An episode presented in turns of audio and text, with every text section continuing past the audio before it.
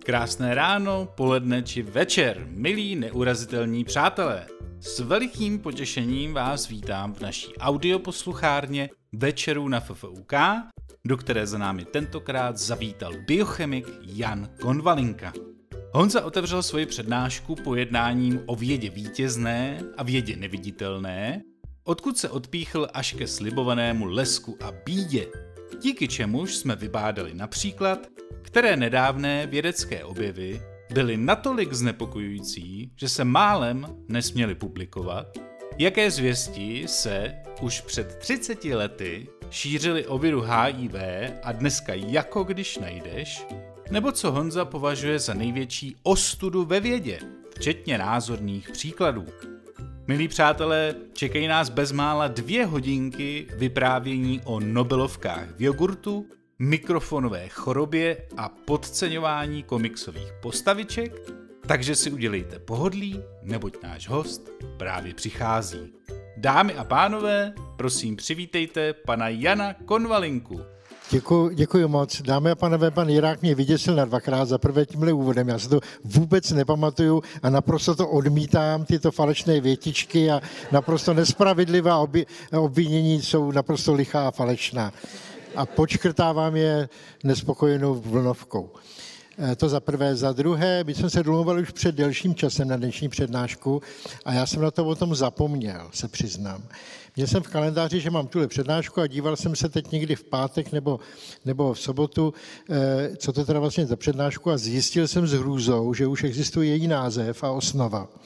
A takže tohle to je, já se přiznám, že bych takhle velkorysý a dalekosáhlý název přednášky asi si netroufal vymyslet. Ale jsme na půdě Filozofické fakulty Karlovy univerzity, tak tady, tady se sluší mluvit o závažných a hlubokých věcech, tak se o to pokusíme.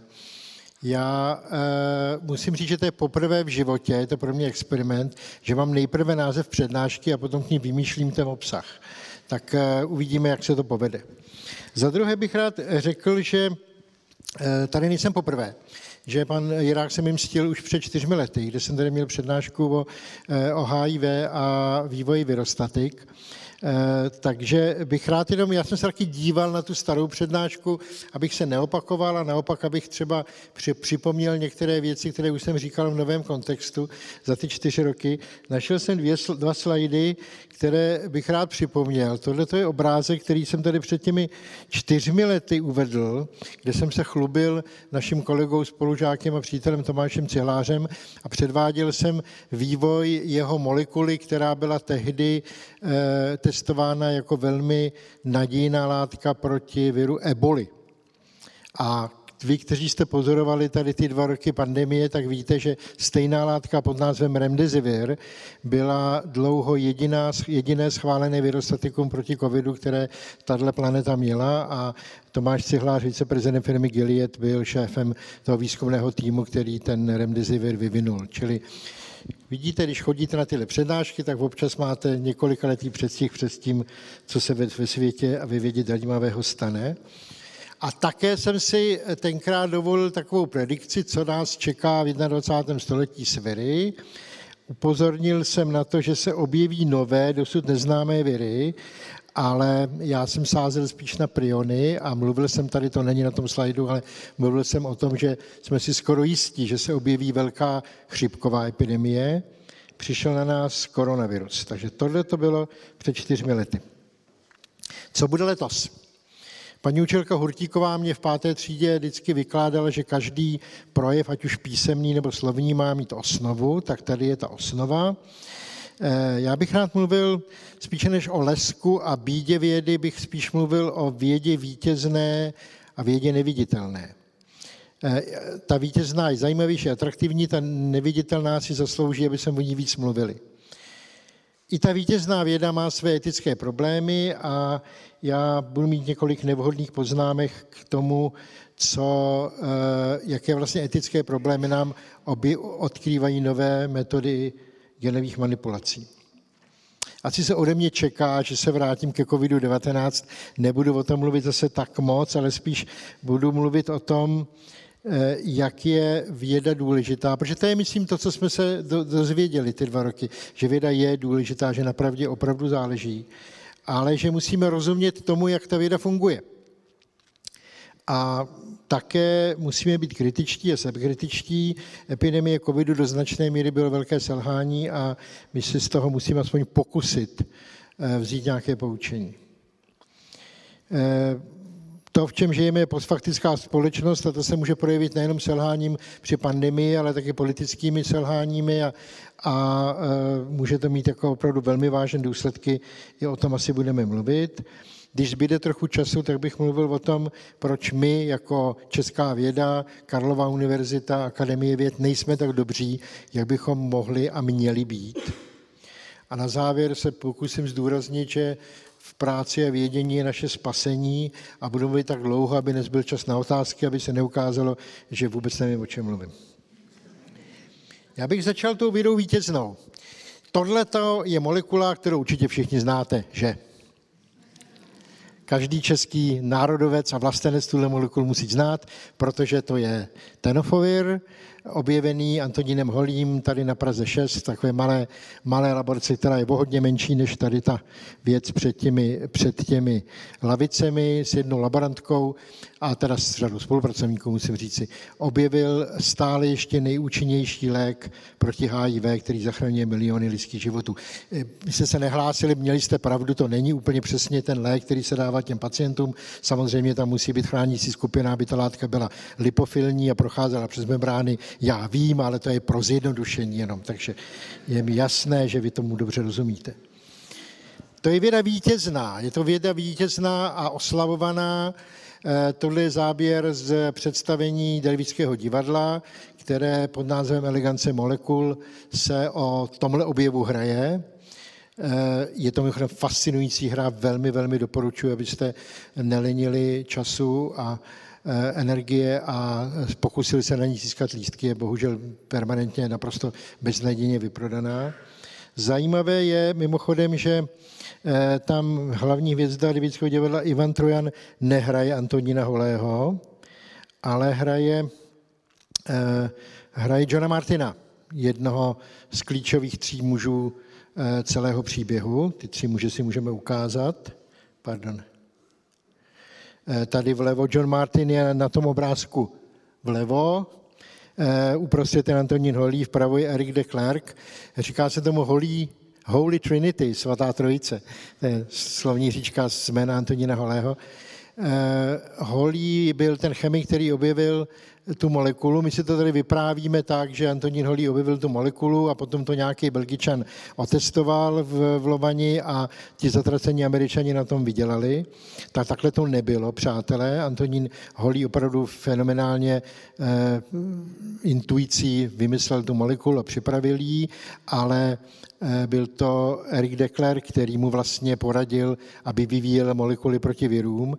A byl to John Martin, který s velkým osobním rizikem a velkým nasazením eh, vlastně svých osobních peněz a nasazením své budoucnosti prosadil to, že se ta molekula nakonec vyvinula do léku. Aby všichni tři byli úplně kriticky důležití pro to, aby tomuhle fenomenálnímu úspěchu došlo. A k té vědě vítězné, já tady mám jenom mm, obrázky těch léků, které se na základě té holého molekuly postupně vyráběly a tam pod tím vidíte obrázek, který ukazuje jenom na jednom jediném grafu, jak eh, strašně důležitá molekula to je.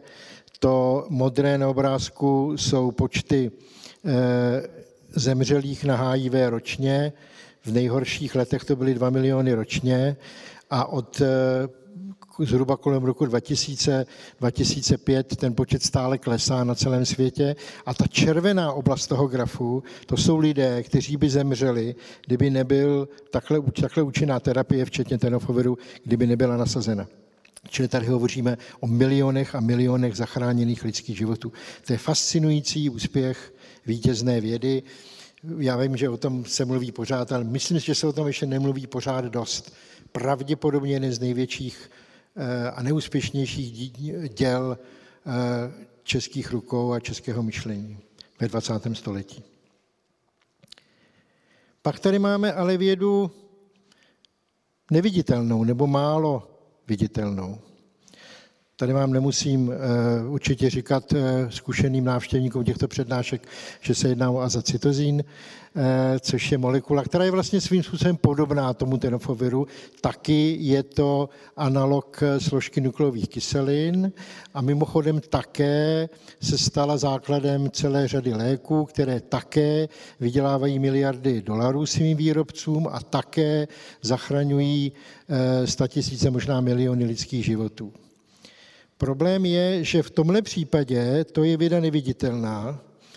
Já, když jsem si googloval Eh, tohohle muže, který se jmenuje Alois Pískala a je mimochodem eh, spolužák Antonína Holého už od střední školy a na Ústavu organické biochemie a biochemie Akademie věd eh, pracoval vlastně na stejném patře jako Antonín Holý a celá léta byl jeho spolupracovník.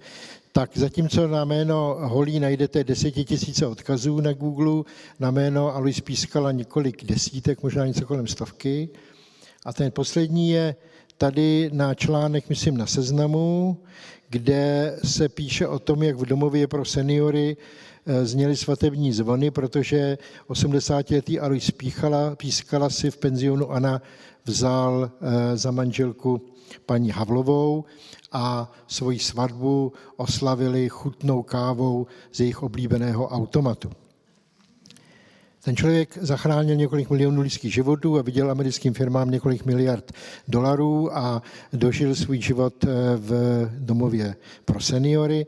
Naštěstí péčí našich několika kolegů jsme ho objevili a uspořádali jsme mu velkou přednášku na Ústavu organické chemie a biochemie, kam přijel.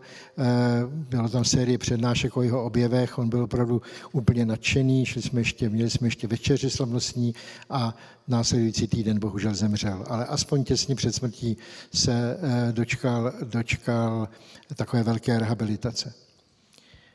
Je to pozoruhodný příběh a my tady nemáme dost čas, eh, eh, času na to, abychom si o něm vyprávěli, ale zajímavé je na tom, že on udělal úplně všechno správně. Ten jeho objev molekuly, která byla a je stále velmi účinným protinádorovým lékem, který se používá při léčení leukémii, on ho včas patentoval, ten patent byl dokonce licencován včas, ale Alois Pískala neměl svého Erika de Klerka a hlavně neměl svého Johna Martina. Takže tam došlo k tomu, že ta firma po prvních neúspěších ukázalo se, že ta molekula je poněkud cytotoxická, zastavili Eh, další vývoj a pak už se nenašla žádná firma, která by po tom zastavení vývoje s tou molekulou dál pracovala. A až o dalších deset let později se ukázalo, že ten preparát má trochu jiný mechanismus účinku, než se očekávalo, že je třeba ho úplně jinak dávkovat a používat eh, na jiné typy nádorových onemocnění, ale to už bylo pozdě, patent už byl, eh, už byl prošlý a ten, ten lék se začal vyrábět bez toho, aniž by ho Holí a, a jeho ústav a Česká, nebo Československo z toho měli licenční poplatky. Tady je vidět, jak je důležitý nejenom ten brilantní nápad a ten skvělý chemik, ale také eh, vynikající biochemici a biologové, biologové a lékaři kolem něj, také právní prostředí a také, také odvážný a vizionářský průmyslní, který, který umí riskovat a věří tomu projektu a, a dělá pro všechno pro to, aby se povedl. To se podařilo Antonínu Holému a jeho spolupracovníkům, nepodařilo se to Aloisi Pískalovi. Možná je důležité, abychom věděli, že za spoustou jiných velkých úspěchů jsou nejenom ty Antonínové holí, o kterých víme, ale jsou tam také Aloise Pískalové, o kterých se nikdy nedozvíme. To je další příklad vědy vítězné. Eh, tohle je obrázek mnohem novější, je to teda z roku 2015, ale eh, ty dvě dámy uprostřed dostaly Nobelovu cenu za chemii v roce 2020 a byl to za slavný objev metody postupu zvaného CRISPR-Cas, který vede k možnosti editování genů v lidském genomu. Ty dvě dámy uprostřed jsou Emmanuel Charpentier a Jennifer Doudna z univerzity v Berkeley v, v Kalifornii. Ta dáma napravo je, tuším, americká herečka Cameron Diaz a ten pán vlevo, já jsem si dlouho myslel, že to je Jeff Bezos, ale ten je mnohem plešatější. Tohle to je Dick Kostol, o kterém jsem se dneska odpoledne dočetl, že je šéf Twitteru. Čili jedni z nejbohatších lidí na světě, slavná herečka, nositelé Nobelovy ceny a skvělý objev, který opravdu může změnit, změnit vlastně život nás všech, a to takže dramaticky. Já se nebudu moc pouštět do molekulární biologie v téhle přednášce, ale tady jenom náčet toho, jak ta metoda funguje. V podstatě spočívá v tom, že eh, když se pokusíme Víte, ten problém spočívá v tom, že my máme asi 3 miliardy písmen genové abecedy ve svém genomu. Ten genom je obrovský. My už máme mnoho desetiletí nástroje, jak s geny zacházet, máme restriční endonukleázy, ale ty by štěpily na lidském genomu těch 3 miliardách párů bází by, eh, by štěpily na tisících nebo milionech míst. Je velmi obtížné a donedávna nemožné zcela specificky změnit přesně to místo, které chcete v tom lidském genomu. Tenhle objev nám to umožňuje. Je to trik, který umožní zavést molekulu RNA, která je přesně homologní k tomu úseku, tomu genu, který chcete změnit, a k tomu molekulu enzymu, kterému se říká Cas9, ale může to být i jiný enzym, což je endonukleáza, která přesně rozštěpí to dané místo a vy tam můžete vložit cizí sekvenci, která může ten gen opravit nebo vyměnit nebo dokonce vylepšit. Tahle technologie je opravdu revoluční a naprosto právem za ní ty dvě objevitelky dostaly Nobelovu cenu. Ale i tady máme vědu neviditelnou a mimochodem to je příběh, který platí prakticky pro všechny velké objevy a prakticky pro všechny nosit, eh, nosit, eh, Nobelovy ceny hlavně pro ty, pro ty velké a, a nejzávažnější. Vedle těch slavných dvou objevitelek s Nobelovou cenou je tady taky ještě Francesco Mochica z Alicante, kterého asi většina z vás o něm nikdy neslyšela. A to je člověk, který objevil CRISPR. Objevil je už před uh, skoro 30 lety, v 90. letech ve Španělsku v Alicante, nebyl v Kalifornii v Berkeley, ale byl ve Španělsku. A ten příběh je velmi zajímavý. On byl On byl v Británii na postdoku, když se vrátil, tak na jeho chudé univerzitě pro něj neměli laboratoř, kde by mohl pokračovat svém výzkumu, tak si musel sednout počítači a děl, začal dělat teoretickou bioinformatiku a zjistil, že u bakterií, které se vyskytují v, v těch eh, přímořských eh, slaninách, které tam v Alicante jsou, tak jsou pozoruhodné sekvence, které jsou příbuzné sekvencím z bakteriofágu, což jsou paraziti eh, buněční těch bakterií, něco jako jsou viry pro savčí buňky, tak jsou bakteriofágy pro, pro bakterie. A on ho eh, poměrně geniálně ho napadlo, že tyhle ty sekvence jsou vlastně takovým primitivním imunitním systémem těch bakterií. Ty bakterie se brání proti té fágové infekci a když je napadne další, další fák, tak oni si pamatují jeho sekvenci a rychle ho zlikvidují. Další, možná až desítky vědců na tom pracovali dalších 30 let, včetně toho muže uprostřed, což je Virginius Šikšnis z, z Litvy, profesor biochemie, který vystudoval v Moskvě a pak zbytek života strávil v Litvě, nikoli v Kalifornii, nikoli v Berkeley, nepracoval žádným nositelem Nobelovy ceny, ale vlastně eh, kolem roku 2012, eh, jestli se nepletu, eh, vytvořil systém, který umožnil editaci genů zcela identickým, velmi podobným způsobem jako eh, ti dvě objevitelky, které pak dostaly Nobelovu cenu. Poslal to do špičkového biologického časopisu Cell, kde mu tu práci ovšem nepřijali. Eh, taky poslal do dalšího časopisu PNAS, kde trval skoro rok, než mu přes četné výhrady a, a kritiku té redakce se mu podařilo eh, nakonec protlačit do, do publikování. Ty eh, americké kolegyně tu práci, ačkoliv je pozdali později než, než Šikšnis, tak jim ji publikovali během tří neděl. Čili oni eh, získali tu slávu a prvenství a, a Virginia Šikšnis dostal svoji publikaci až asi za rok. A ten pán vpravo, Rodolfe Barangu, eh, americký vědec, který je také eh, se podílel na objevu eh, metody CRISPR-Cas, velmi zajímavým způsobem. On to studoval na streptokoku termofilu, který se používá pro výrobu jogurtu, proto tam má ten, ten jogurt před sebou.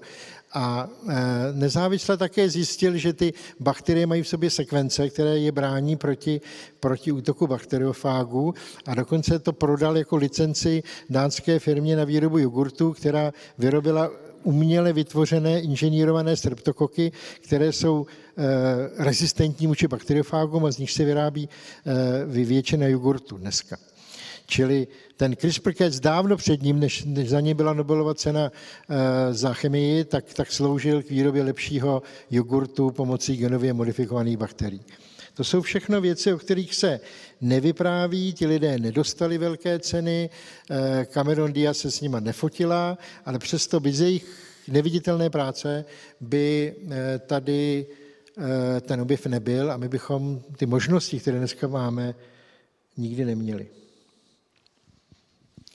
Čili díky těmhle lidem, díky, díky Emmanuel Charpentier a Jennifer Doudna, ale také díky Virginiu Šiknisovi a, a Federico Mochíkovi, ale ještě dávno před ním, díky Gregoru Mendlovi a díky Vocnovi s Krikem a dalším stovkám a stovkám vědců, my dneska eh, známe sekvenci lidského genomu, tady na tom slajdu je, je historie toho, toho genomu, toho, toho objevování, ke které se nebudu vracet, která trvěla, trvala eh, deset let od začátku toho velikého projektu až, až k vyřešení sekvence lidského genomu. Eh, dneska jsme na tom tak, že známe mnoho tisíc různých genomů prakticky všech důležitých organismů, určitě všech patogenů, které si můžete vymyslet, ale také známe celé genomy mnoha tisíců jednotlivých lidí. Kdybyste o to měli zájem, tak, tak eh, vyřešit sekvenci vašeho genomu by, by stálo něco mezi 30 a 50 tisíci korunami a trvalo by to několik týdnů. Dá se to docela dobře udělat. Takže ta revoluce, která proběhla během posledních několika desetiletí, je zcela neuvěřitelná. Umožňuje věci, které jsou fascinující, ale současně jsou trochu děsivé. Ten obrázek jsem tady taky ukazoval před čtyřmi lety.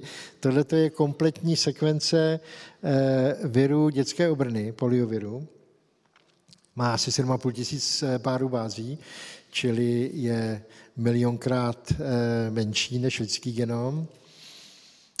Protože to je virus, tak má chemickou strukturu, je to vlastně chemikálie, ono to krystaluje, ta věc, má sumární vzorec, který se dá napsat, je malinko složitější než kyselina sírová, ale, ale eh, je to sumární vzorec, který ten, ten, to specie plně charakterizuje. A když je to chemikálie, tak se dá uměle nasyntetizovat. Což už se skoro před 20 lety stalo.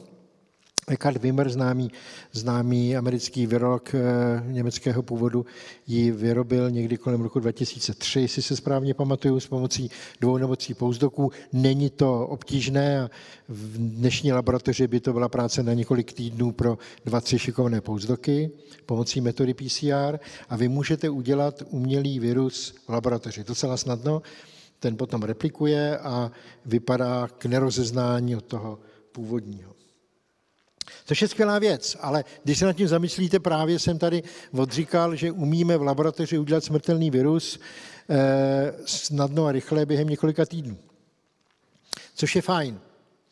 Ale dovolili byste publikovat takový výsledek? Já tuhle otázku kladu svým studentům biologie, dostávám různé odpovědi, docela mě bude zajímat vaše odpověď. Víte co, já v těch otázkách se budu ptát publika, vy jste se ptali oni mě, jo? To, ne, to je, už na to přišel. Další podobný příběh, příběh se stal několik let později. Eh, jedna nezávislá, jedna japonská, jedna americká skupina eh, objevili několik mutací, které umožní, aby se z viru ptačí chřipky, která má u člověka až 50 až 80% smrtnost, to znamená každý druhý nebo dokonce více než každý druhý, kdo ji dostane, zemře. Ale naštěstí se nepřenáší kapenkovou infekcí z člověka na člověka. Můžete ji dostat jedině tak, že vás opravdu eh, poklové eh, infikovaný, eh, infikovaný pták. Nepřenáší se mezi lidmi horizontálně. Tak našli několik bodových mutací, které umožní, že tato ptačí chřipka se mezi savci přenáší horizontálně kapenkovou infekcí. Jinými slovy, našli způsob, jak pomocí několika bodových mutací udělat eh, smrtelný virus, který by byl nesrovnatelně nebezpečnější než, než koronavirus, cokoliv, co koronavirus nám předvedl. Zase, dovolili byste takovou práci publikovat? Byl kolem toho velký, eh, velká etická diskuze, publikace té práce se hodně protáhla, nakonec byla publikována. Argumenty proti jsou jasné, je to návod na výrobu smrtícího viru, který by se neměl dostat do rukou teroristů a, a, a šílenců. Na druhou stranu je důležité vidět, jaké mutace to jsou, které něco takového umožní, abychom mohli ty ptačí viry sledovat a zjišťovat, jestli se náhodou spontánně v přírodě nezačíná taková mutace objevovat, abychom byli připraveni proti ní zasáhnout. Čili máme vždycky argumenty pro i proti. A v každém případě máme argumenty pro to, abychom to studovali. Teď zpátky ke CRISPR-Cas, ta, ta obrovská fascinující věc, kterou nám ta, eh, ta technologie umožňuje, ty obrovské možnosti léčby nových chorobí samozřejmě také sebou nesou mimořádné etické problémy a vážná nebezpečí. Takhle je to v životě vždycky. Ten eh, člověk na obrázku je doktor Tienku Che, což je člověk, který eh, má buď na svědomí, anebo zásluhu, těžko říct, jak to, jak to vemete, za, za skoro bych řekl výrobu, přípravu, úpravu prvních geneticky upravených lidských bytostí na této planetě. Ten příběh je docela dobře známý a začíná teda eh, v mém oboru, zase jsme zpátky u viru, a to je virus HIV.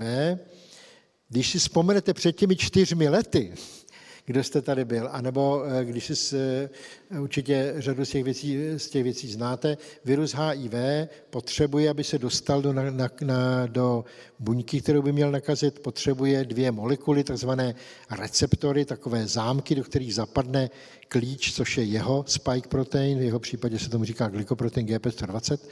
A ta jedna z těch molekul, z těch receptorů je molekula CD4 a potom je tam ještě jedna molekula, která je různá podle toho, jaká tkáň zrovna to je, do které se ten virus dostává. Jednou z důležitých je molekula CCR5. Čili ten virus ještě jenom potřebuje dvě molekuly, CD4 a CCR5, aby se dostal do té buňky. Pokud jednu z těch molekul tam nemá, tak se nedostane dovnitř a tím pádem jste imunní vůči, vůči tomu viru. A teď u několika málo procent populace eh, eh, lidí existuje přirozeně se vyskytující mutace, říká se delta 32, v tom genu CCR5, která způsobí, že ta molekula CCR5 nedokáže vázat ten glykoprotein z viru HIV. Jinými slovy, lidé, kteří mají tuhle mutaci, jsou přirozeně imunní vůči HIV. Nemůžou onemocnit. Je jich velmi málo. Studentů se vždycky ptám, jestli by chtěli vědět, jestli tu mutaci mají. Většinou chtějí. A potom, jestli si myslí, aby bylo rozumné, aby všichni věděli, jestli tu mutaci mají nebo ne. Většinou jim dojde, že by to nebylo rozumné. Důvody si můžeme říct v diskuzi. Dobře, jinými slovy, kdybychom takovou mutaci dokázali rozšířit eh, mezi lidské pokolení, tak máme přirozenou rezistenci vůči viru HIV. A e, tenhle člověk, doktor, doktor Zhang Kuiche, v únoru 18 e, udělal v Číně poprvé e, vlastně umělý zásah s použitím technologie CRISPR-Cas, ale ten příběh byl bohužel velmi složitý a vlastně od samého začátku neetický. Ty lidi, které do toho pokusu přivzal, vlastně podvedl, informovali o tom, že, že vyvíjí vakcínu proti HIV, což nebyla pravda, nic podobného vakcíně to není. Za druhé jim nevysvětlil všechny, všechny komplikace. Za třetí, ten experiment byl nelegální i podle čínských zákonů. Nikde na světě nesmíte provádět genové manipulace, které by zasahovaly do, eh, do pohlavních buněk, které by se daly přenášet vertikálně na další generace. Máme tisíce a tisíce případů, kde modifikujeme DNA somatických buněk, třeba vašich krevních buněk nebo tak. To už existuje desetiletí ty experimenty a jsou velmi úspěšné. Ale v žádném případě se nikdy nezasahuje do zárodečných buněčných liní, aby se ty případné mutace nebo změny nepřenášely do dalších generací. Mění se vaše, třeba té lymfocyty, mění se vaše krevní buňky, ale vaše děti budou eh, mít DNA zcela, zcela eh, nemodifikovanou, protože do zárodečných buněčních liní se nezasahuje. tohleto tabu, tenhle ten zákon nebo, nebo předpis nebo pravidlo, někdy je to zákon, v některých zemích to není uzákoněné, ale považovalo se to za, za nepřekročitelné etické pravidlo, tak eh, doktor Chen Kuiche porušil a zdá se, že víme o dvou dětech a píše se o třech dětech celkem, které se narodily s genovou modifikací, kde se pokoušeli zanést právě tady tu mutaci delta 32 pod eh, vznešenou myšlenkou, že tyhle děti potom budou eh, imunní vůči, vůči viru HIV. První zprávy toho experimentu se objevily na konferenci v Hongkongu, které předsedal slavný David Baltimore, nositel Nobelovy ceny, který to okamžitě odmítl jako naprosto eh, neetické a hrůzné eh, zneužití molekulární biologie. Eh, doktor Che byl nakonec vyšetřován a zatčen, byl strávil tři roky vyvězení, podle posledních zpráv byl teď v dubnu tohoto roku propuštěn o jeho dalším osudu se, se neví. Navíc teda on to ještě technicky neudělal dobře, použil nedokonalou metodu, čili nezavedl tam přesně tu, eh, tu deleci delta 32, o které víme, že je neškodná a přitom vede k rezistenci vůči HIV, zavedl tam jinou změnu, která způsobí, že se ten gen, ten protein CCR5 vůbec neexprimuje, což může pro ty děti znamenat do budoucna e, zatím neznámé riziko. Ale v každém případě ty dobrovolníci nebyli řádně informováni, neexistoval samozřejmě souhlas žádné etické komise, žádné kliniky ani vědeckého pracoviště. Ten pokus eh, odporuje legislativě jakéhokoliv státu na světě a zatím tedy eh, byl zcela odsouzen. Na druhou stranu, pandořina skříňka byla otevřena. Máme tady lidské bytosti, jejíž genofon byl změněn a nemůžeme vědět, jestli se takové věci v Číně nebo v jiných státech světa nedějí, aniž bychom se o tom dozvěděli. Je dobře o tom vědět a je dobře přemýšlet o tom, co to vlastně pro nás, pro všechny znamená. Ten, ta metoda CRISPR-Cas objevuje nebo znamená obrovské možnosti, úplně fascinující. A na téhle planetě jsou lidé, kteří mají bujnou představivost, brilantní mozek a velké možnosti, aby tyhle fascinující možnosti realizovali. Tady ten pán na obrázku je jeden možná z nejinspirující, nejvíc inspirujících lidí v moderní biologii vůbec Eh, profesor George Church z Harvardu, mimochodem taky jeden z lidí, kteří aspirovali na Nobelovu cenu za CRISPR-Cas, protože byl velmi blízko, eh, byl autorem jedné z těch prvních prací, které ukázaly možnost modifikace lidské DNA pomocí CRISPR-Cas. Eh, tohle je jenom jednoduchá, jednoduchý obrázek z webové stránky jeho skupiny, kde opravdu jsem nic neměnil, jenom prostě tohle je to, když jste student a na Harvardu přemýšlíte, co budete dělat za diplomku, tak také na vás vyjede webová stránka eh, George Churche a tam se vám nabízí projekty jako třeba eh, zastavení stárnutí pomocí genové terapie nebo omezení infekčních chorob pomocí gene drives, to znamená, že ty nosiče, jako třeba komáry, zlikvidujete tím, že jim zanesete mutaci do jejich genomu, takže se přestanou množit. Nebo je tady eh, vytvoření nových živočišných druhů, anebo obnovení těch starých. Už o tom byl film, jmenoval se to Jurassic Park. Eh, George Church to chce udělat. Má opravdu projekt na, na znovu vytvoření mamuta a e, má opravdu běžící projekt na genovou modifikaci slonů tak, aby byly odolní vůči chladu, čili vytvoření moderního mamuta ze současných slonů. Tohle není sci-fi, to jsou tématy diplomových prací na Harvardu. Tohle to se dá dělat.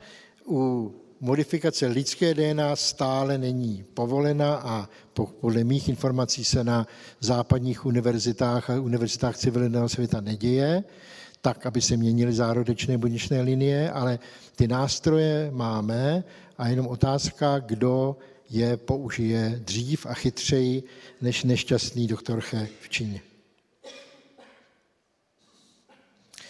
A genová terapie otevírá spoustu dalších etických problémů, protože a teď jsme na půdě filozofické fakulty, tak já si velmi jako eh, amatérsky troufnu některé z nich formulovat jako pouhý chemik.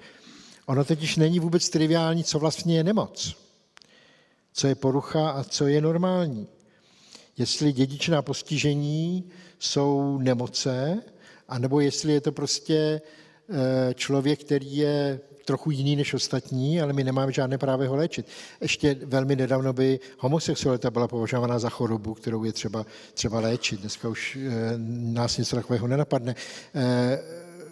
Hluchoněmocce e, velmi často považuje za Eh, kulturní odlišnost. Že za hluchoními jsou komunita a řada z nich by nechtěla být vyléčena, aby, aby slyšeli a, a, a mluvili, eh, nebo aspoň takhle se o tom přemýšlí. Další věc je, když, vy, když vyléčíme maniodepresivitu kompletně, tak bychom se mohli zbavit Vincenta Fagoga a, a asi třetiny, možná poloviny nejvýznamnějších umělců, herců, hudebníků a malířů, které tady máme.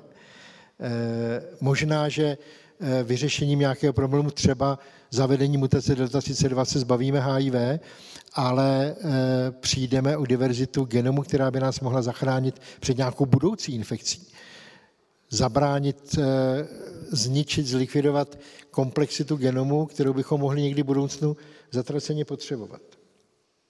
Současně na druhou stranu, když ty nástroje máme, je etické nechat rodiče děti které eh, dostanou ve 20 Handiknovu choreu. Je etické nechat narodit děti, které budou mít cystickou fibrózu, když jim můžeme pomoci. Čili ta otázka jde na dvě strany, není to triviální, já na ní neznám odpověď, ale budeme je muset společně všichni hledat.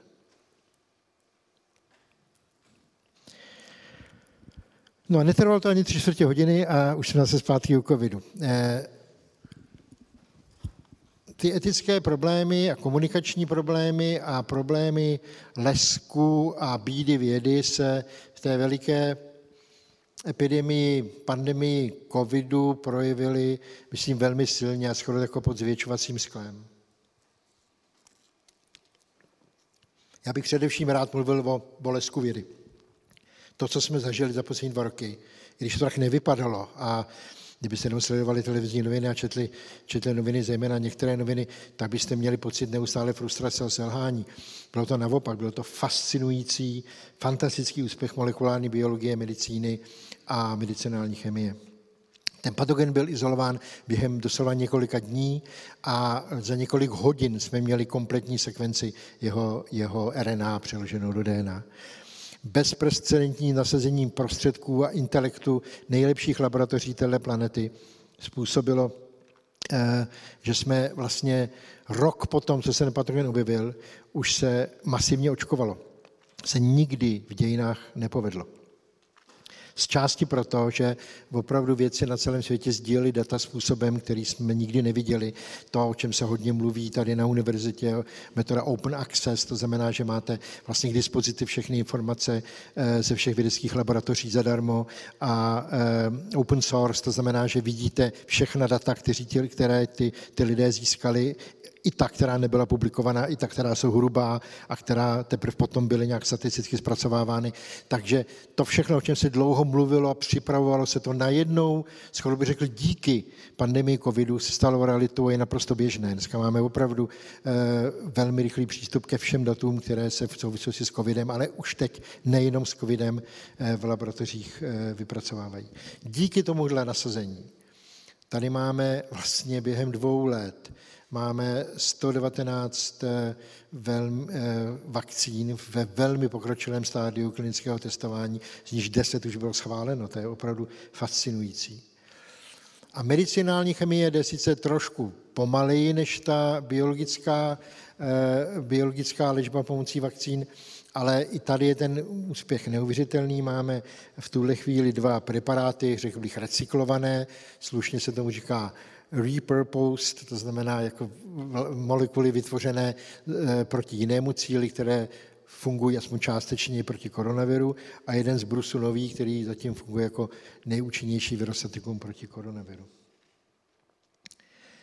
Eh, to není samozřejmé. Já bych eh, rád zdůraznil, že v zásadě všechny velké epidemie s výjimkou HIV až do nedávna, virové, které se nově objevily, byly zastaveny eh, pomocí protiepidemických opatření, nikoli léky nebo očkování. Jenom v 21. století máme, máme epidemii SARS, MERS a eboli za prvních 15 let tohoto století, které si vyžádaly tisíce lidských životů a miliardové ztráty v dolarech. Všechny byly zastaveny protiepidemickými opatřeními, izolací nakažených, eh, vyhledáváním jejich kontaktů, izolací těch kontaktů, eh, lockdowny v těch místech, kde se ty, ty epidemie objevily. A takhle vlastně během několika měsíců byla zastavena jak epidemie SARS v roce 2003, tak MERS, tak i eboli.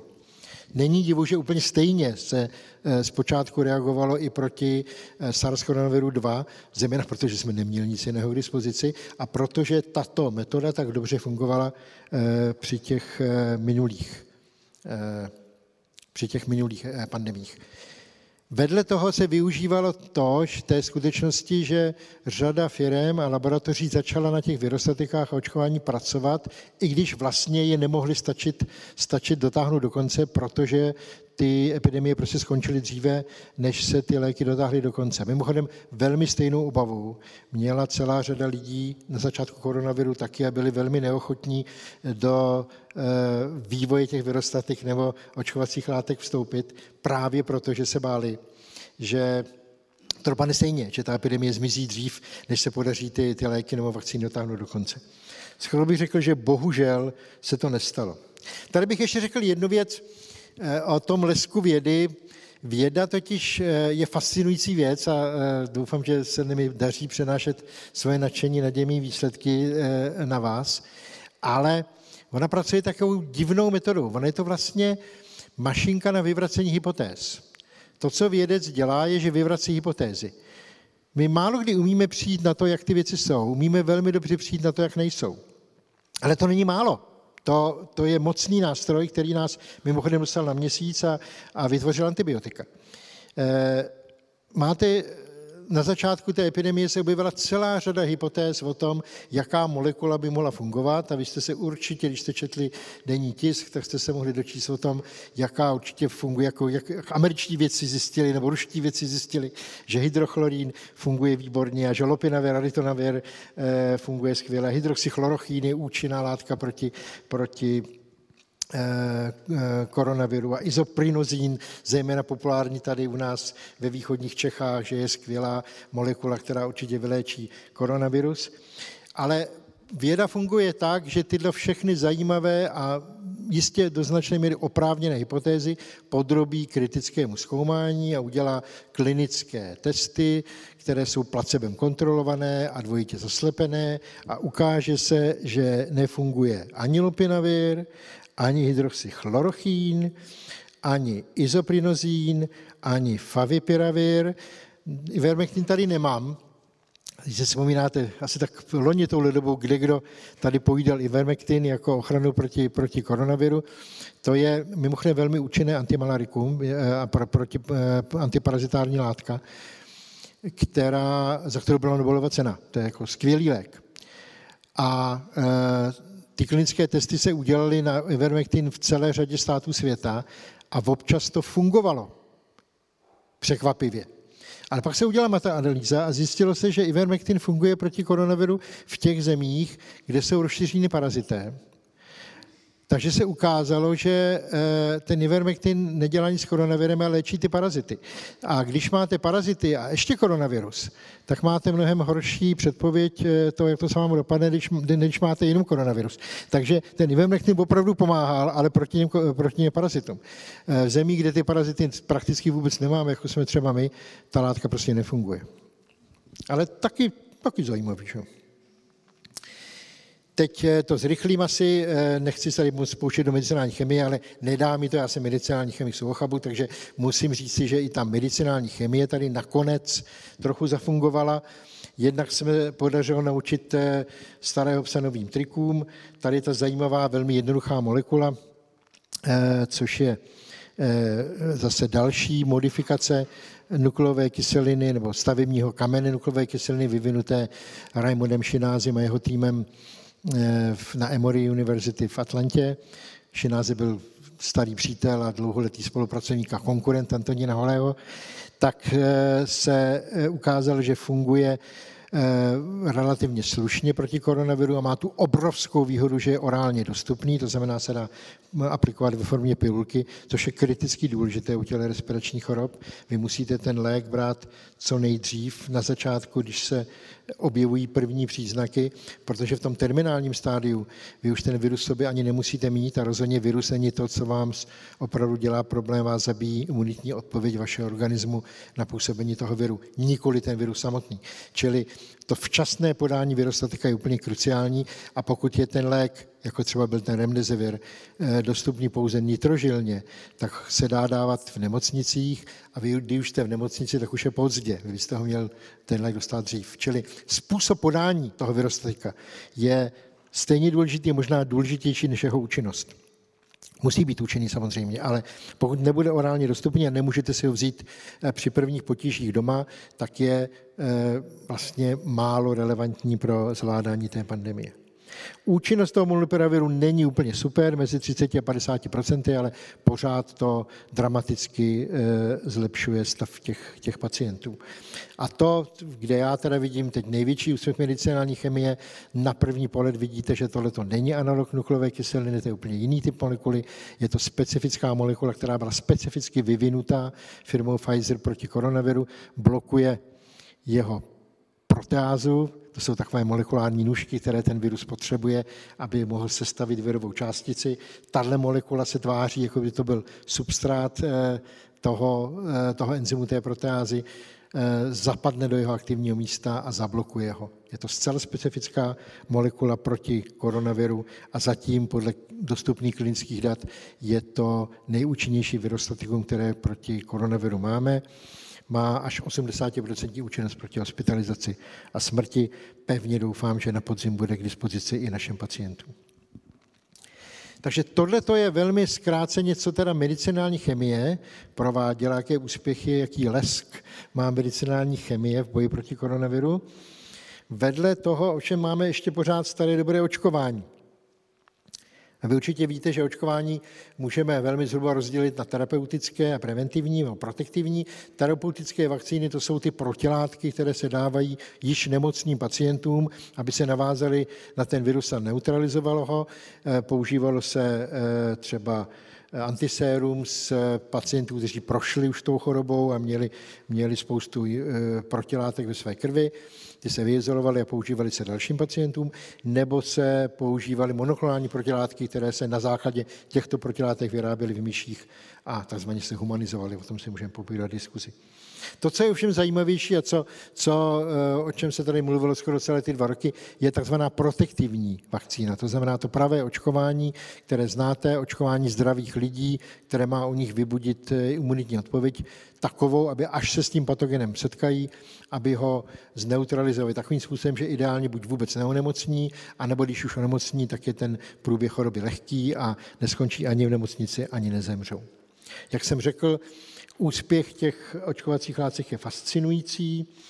Eh, máme 119 preparátů, z nich 10 je schválených klinickému použití za dva roky.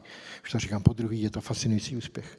Ono vůbec očkování je pravděpodobně jedním z nejvýznamnějších přínosů vědy lidstvu. Eh, asi bychom nenašli jiný medicinální objev, který zachránil tolik lidských životů a tak dramaticky změnil způsob, jak žijeme a to, že vůbec žijeme. Velká část dětí, které se narodily až do eh, začátku 20. století, umíralo na infekční choroby.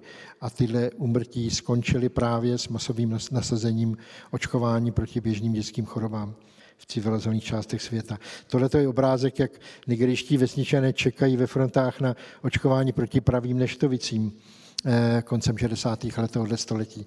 To byla doba, kdy lidé k očkování vyhledávali, protože věděli, že jim zachraňuje, že jim zachraňuje život. To, co se tady povedlo, eh, nebylo jen tak obyčejné očkování, našel se úplně nový princip, který zase eh, souvisí vzdáleně s genovými manipulacemi. Našel se nový princip na kterých se dají stavět očkovací látky, které slibují, že by mohly být použity i proti jiným než infekčním chorobám, včetně nádorových chorob. A Ono se hodně mluvilo, že to je hodně narychle, eh, ty vakcíny jsou narychle eh, vyvinuty, ale není to pravda. Tidle lidé, které vidíte na obrázku a celá řada dalších, zase je zatím mnoho eh, neviditelné vědy, jsou lidé, kteří na mRNA vakcínách pracovali už celá desetiletí, Eh, ta vlevo je maďarská emigrantka do Spojených států Katalín Kariko a vpravo je manželský pár eh, Ugur Sahin a Ozlem Tureči, což jsou eh, tureční emigranti první generace v Německu, kteří v Mainzu založili firmu na základě startup, startup financování. V roce 2008 získali asi 150 milionů eur od, od drobných investorů a postavili firmu BioNTech, která o deset let později navázala spolupráci s významnou nebo největší farmaceutickou firmou na světě Pfizer a začala vyvíjet eh, očkovací látku proti chřipce. A pak přišel koronavirus. Takže oni vlastně tu technologii, kterou desetiletí vyvíjeli, během jednoho týdne eh, použili na vývoj očkovací látky proti koronavirus mimořádně úspěšně. Když se na to podíváte na ty lidi, a potom tito lidé získali právě z Spojených států Katalín Kariko, která eh, se velmi eh, silně podílela na vývoji těch očkovacích látek proti koronaviru. Poučení, mějte rádi svého imigranta, může vám zachránit život. Ta historie je opravdu fascinující, teď jsem vlastně přeříkal, takže můžeme pokračovat dále. To očkování, jak jsme si ostatně přesvědčili tady u nás během těch dvou let, potřebuje politickou podporu.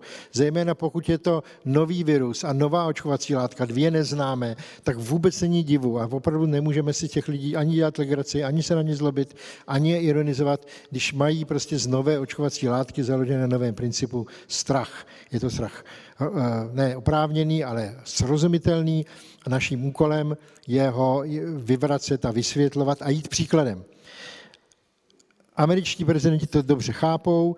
Mimochodem ve Spojených státech je asi 50% rizikové populace starších seniorů, kteří jsou opravdu citliví na každoroční epidemii chřipky, je očkováno. V Británii je to dokonce 75% nebo 80% U nás to bylo pouhých 6% strašně málo. Každým rokem zbytečně umírají tisíce lidí, nebo umírali na chřipkové epidemie, protože se neočkují. Američtí prezidenti té tradice už, už po, po desetiletí se nechávají před televizními kamerami očkovat, aby ukázali, že je to správné, rozumné a že to je bez rizika. Eh, u nás v Čechách to je všechno trochu jinak. Eh, když si vzpomenete na slavnou praseční nebo mexickou chřipku, která přišla eh, v zimě 2009 až 10, která opravdu hrozila velkými zdravotními problémy, tak tady byly takové velmi jako nejasné a chaotické reakce, zejména od těch politiků. Tehdejší hlavní hygienik se nenechal očkovat proti té chřipce, což úplně nezvýšilo důvěru našich spoluobčanů. Eh, v tu očkovací látku. Tehdejší prezident republiky nesklamal, jako nesklame skoro nikdy a i tady zaujal zcela kategorické a hluboce nesprávné stanovisko, prohlásil tu chřipku za, za chatrnou chřipečku, zakázal povinné očkování eh, ozbrojených sil vojáků, eh, dělal si legraci z hlavního hygienika a celé to skončilo tak trochu švejkovsky. Eh, prasečí chřipku dostali hlavní hygienik a protože se očkovat nestihl. Ono z toho vlastně velký průšvih nebyl, ta chřipka neměla tak dramatické následky, jak jsme si všichni obávali. Moji kolegové z Bulovky mě říkají, že teda tehdy byla ty, ty ty lůžka taky plná, eh, ta chřipka probíhala velmi nepříjemně s řadou komplikací u mladých lidí, ale tisíce lidí neumírali, země se nezastavila. Vypadalo to, že tady ti spochybňovači měli zase jednou pravdu a bohužel podle mého názoru tohle je jeden z třípek do mozaiky, který vedl ke, k té skepsi kočkování a k tomu, že tady desítky procent našich spolupčanů odmítali očkování eh, u koronavirové krize o deset let později. Čili proti covidu máme dneska 10 funkčních očkovacích látek, z nichž ty nejúčinnější, jak se na dneska už velmi dobře proskoumaných datech dá potvrdit, jsou ty mRNA vakcíny. Velmi dobré jsou i ty vakcíny založené na adenoviru a zatím mnohem uh, horší ale stále do jisté míry účinné jsou očkovací látky založené na celém viru, jak se vyráběly zejména v Číně a, a v Indii. Uh, jak to dopadlo u nás? Tohle je smutný obrázek eh, ze Staroměstského náměstí, kde se konal takový happening, kde se za každou oběť, která v té době byla známa, eh, nakreslil křížek. My jsme podle různých statistik eh, někde mezi čtvrtým a jedenáctým místem na světě, co se týče počtu obětí obětí na hlavu. Ty, ta čísla se dají různě normalizovat, čili, čili eh, to pořadí může být různé. V každém případě jsme dopadli tragicky. Eh, máme více než 40 tisíc obětí eh, koronaviru za ty dva roky, což je bez pochyby o několik desítek tisíc víc, než jsme museli mít a je to několikanásobně víc, než má Německo nebo Rakousko. Což jsou ty země, s kterými bychom se měli srovnávat. Jak se to stalo? Těch odpovědí je spoustu a, a já určitě neznám všechny. Já se pokusím navrhnout několik z nich. Jedna z nich byla, že vlastně my jsme trochu dopadli, eh, doplatili na velký úspěch eh, jarní vlny koronavirové epidemie z jara 2020, kdy, jak si vzpomenete, vlastně stát zareagoval velmi rychle, byl velmi rychle nasazen velmi ostrý lockdown hned po o tom, když se objevilo prvních několik stovek eh, eh, pozitivních a vlastně v době, kdy byly asi jenom dvě nebo tři oběti. A díky tomu se podařilo to šíření té infekce zastavit, takže jsme měli jenom několik desítek obětí v době, kdy v Belgii bylo 6 tisíc. Vypadalo to velmi dobře a bohužel to vedlo k pocitu sebeuspokojení, k pocitu bez ten covid, k pocitu dokonce, že to vlastně bylo zbytečné, že to bylo přehnané, že ta opatření byla zbytečná a že, že vedlejší důsledky těch opatření jsou horší než eh, těch, eh, těch pár desítek obětí.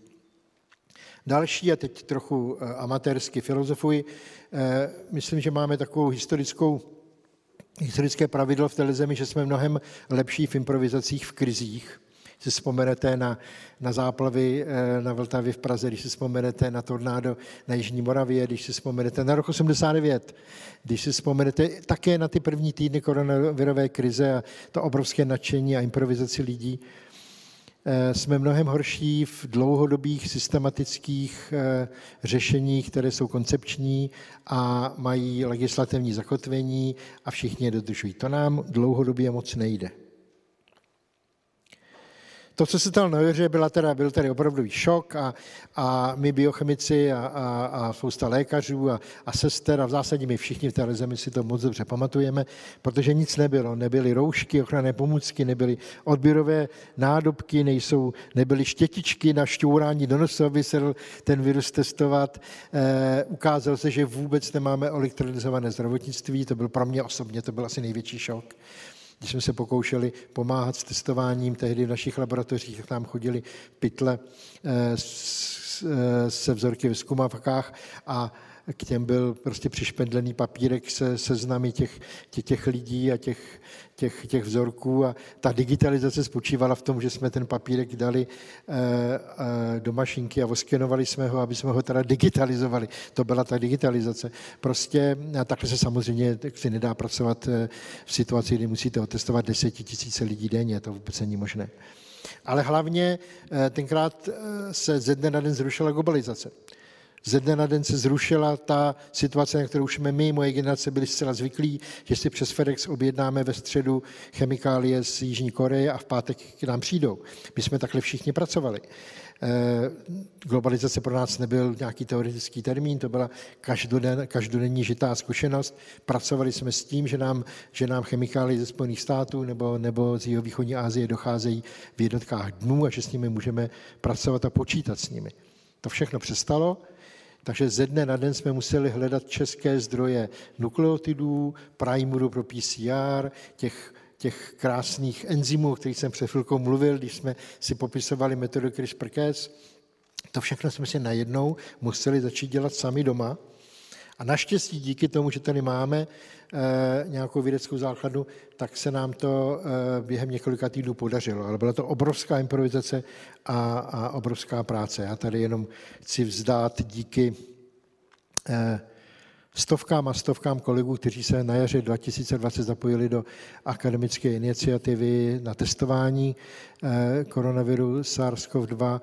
Já jsem měl čas dělat mluvčího té iniciativě. Byly to stovky lidí z Olomouce, z Brna, z Cejteku, z Palackého univerzity v Olomouci. Eh, byli tam lidé z Jižních Čech, ze Zápročeské univerzity, samozřejmě z Karlovy univerzity, z mého rodného UOCHABu, ale z Ústavu molekulární genetiky. Určitě jsem zapomněl spoustu z nich, kteří nejenom, že testovali ve dne v noci, ale také vyvíjeli ty ty eh, kity, ty, eh, reagenční, ty připravovali ty reagencie, vymýšleli postupy, jak to dělat, protože eh, až dosud Víte, to bylo jako s automatickou pračkou dřív jo, v té nemocnici. Vy jste si, tam byla mašina a vy jste si do ní dávali takový patrony, které v sobě měli všechny reagencie, které jste potřebovali, dali jste do toho vzorek a z druhého konce vám vypadl výsledek najednou ty patrony přestaly chodit a vy jste museli vymyslet, jak použít tady ten stroj takovým způsobem, aby pořád vám testoval ty vzorky, čili jste museli vlastně vymyslet, jak to ten přístroj dělá. To samozřejmě všechno byly informace, které nebyly eh, veřejně dostupné, takže jste museli vlastně znovu objevit ten postup. To se nám teda podařilo, ale byla to neuvěřitelná práce.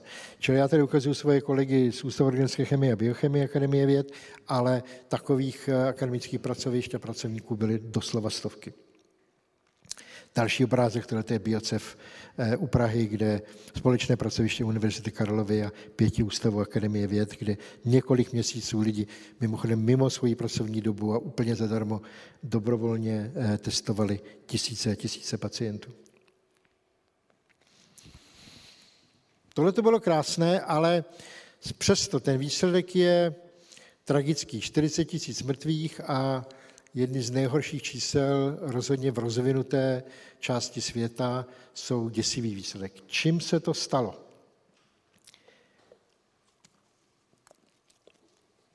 Já myslím, že tuto otázku bychom si měli klást. Je velmi důležitá. A já se pokusím jenom o velmi částečnou odpověď, zcela subjektivní a za mě nemusí mít pravdu a v diskuzi mě můžete vysvětlit, že to je úplně jinak. Já si myslím, že dlouhodobý problém téhle země obecně, a ta pandemie ho jenom ukázala pod zvětšovacím sklem, je eh, nedůvěra v autority, nedůvěra jeden v druhého eh, a nedůvěra sama v sobě, což je podle mě jako opravdu dlouhodobý problém téhle země. Jsou analýzy sociologické, které ukazují, že důvěra v státní instituce v Evropě klesá ze severu na jih a ze západu na východ a s touhletou nějak kvantitativně vyjádřenou důvěrou lidí ve stát, a, ale taky v jejich univerzity, v jejich vědce, v jejich sdělovací prostředky, v jejich politiky. Eh, s tím, jak klesá, tak taky rostly počty obětí proti koronaviru. Lidé, lidé nevěřili opatřením, nedodržovali je, nevěřili očkovacím kampaním a nenechávali se očkovat. A tady ta nedůvěra prostě v podstatě zabíjí. Na druhou stranu musím říct, že ta nedůvěra je z části oprávněná. Že Když si vzpomenete na naše politické představitele za posledních 15 let, eh, věříte jim? Nemusíte odpovídat. Už jsem mluvil o nedostatečné elektronizaci státní zprávy. Eh, naše administrativa prostě nebyla připravená, a mimochodem tady by byl poctivý v zásadě žádného evropského státu, nebyla připravená na, na takovouhle eh, pan, pandemii. Veliký problém, který je specifický u nás, je fragmentace státní zprávy. My jsme měli, jestli se nepletu, 14 eh, hygienických zpráv, které používaly eh, nekompatibilní IT systémy, skoro spolu nekomunikovali, takže my jsme vlastně to řešili všechny ty problémy na 14krát. A jak se ukazuje, a vidíme to ještě do dneska v souvislosti s ukrajinskou krizí, eh, tady neexistuje právní způsob, jak řídit tenhle stát v době krize. Ten stát neustále musí vyhlašovat nouzový stav, aby mohl dělat věci narychlo, eh, energicky a správně, protože podle normálních procedur se prostě nedá reagovat na krizovou situaci. My nemáme funkční pandemický zákon ještě ani dneska po těch dvou letech a vidíte, že jakmile se objeví krize, eh, prostě diktátor vpadne do sousední země, tak my musíme vyhlašovat nouzový stav, abychom do té země mohli dodávat zbraně a přijímat uprchlíky, protože normálním legislativním postupem by to jednoduše nebylo možné. V této zemi se velmi obtížně reaguje na krizové situace, protože na to prostě nejsme připraveni. S tím se musí něco udělat. A teď budu nepříjemný eh, a sebekritický.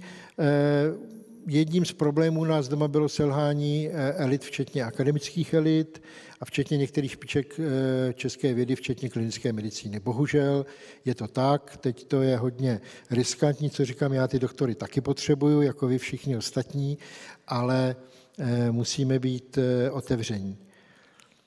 Já jsem se opravdu v řadě případů setkal s vynikajícími lékaři, které kteří, kdyby se starali o moje děti, tak budu děkovat Pánu Bohu, že takhle skvělí odborníci je dostali do ruky, kteří rozumí svému řemeslu, ale nedokázali se povznet na svůj obor.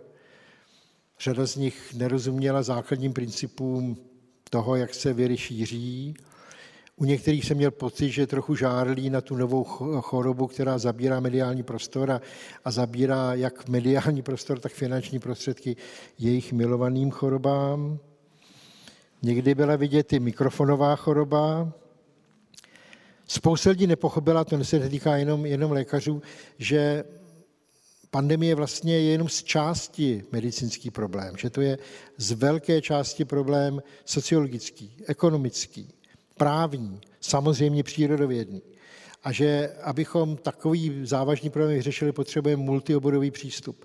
Tak, jak mají v Británii Sage, jako mají Kochův ústav v Německu, tak my jsme vlastně neměli multioborový přístup s výjimkou skupiny MESES, která fungovala formálně jenom několik týdnů a potom byla zase, zase zrušena. Naštěstí funguje neformálně dál. Tak jsme tady neměli multioborový přístup, který by zahrnoval právníky, matematiky, sociologii, ekonomiky, ekonomy, lékaře a přírodovědce současně. Eh, dokonce jsme tady měli eh, dlouho nejprve vyřčenou, potom teda nevyřčenou, ale prakticky aplikovanou metodu promořování, kdy vlastně ta myšlenka byla, že dokud máme eh, ještě kapacity lůžkové péče, máme dost volných lůžek na, jib, na jibce, tak můžeme vlastně pokračovat v životě jako normálně, protože ti lidé se pěkně promoří, budou tedy chráněni proti infekci a, a ty nemocnice to, to vydrží. A sledovala se obloženost těch eh, lůžek na jibu. To paradoxně vedlo k situaci, že k těm lockdownům se přistoupilo příliš pozdě, v situaci, když už hrozilo, že se ten eh, nemocniční systém zhroutí a tím pádem bylo těch mrtvých víc. Paradoxně, kdybychom těch lůžek na tom JIPu měli méně a zastavili tu zemi včas, oni se dřív, tak máme méně mrtvých. To je formulace Šepána Jurajdy, čím více lůžek, tím víc mrtvých. A bohužel to tak eh, v těch dvou vlnách, minimálně na podzim a na jaře roku 20 a 21 opravdu bylo. Já opravdu nechci být osobní, ale, ale jeden obrázek jsem si vybral jako ilustraci toho, o čem mluvím. A e, tohle je záznam nebo fotografie z diskuze, jedné z diskuzí, které probíhaly na, e, e, v televizní stanici Prima Zoom, e, CNN Prima. E, tohle je, myslím, 17. září v roce 2020. To už je půl roku od začátku epidemie a v tou dobou přibývali eh, covid pozitivní naší zemi nejrychleji na světě. A konala se diskuze o tom, jak dál teda s koronavirem. Byli tam čtyři hosté, vlevo jsou dva, a teď opravdu bez ironie, velmi významní a velmi zasloužilí mužové, univerzitní profesoři medicíny, oba skutečně velmi zaslouží ve svých oborech, skvělý vakcinolog a náš vynikající onkolog, eh, lékaři a univerzitní profesoři, navíc velmi charismatiční mužové, vybavení mocným baritonem a skutečně velmi okouzlující řečníci, oba dva.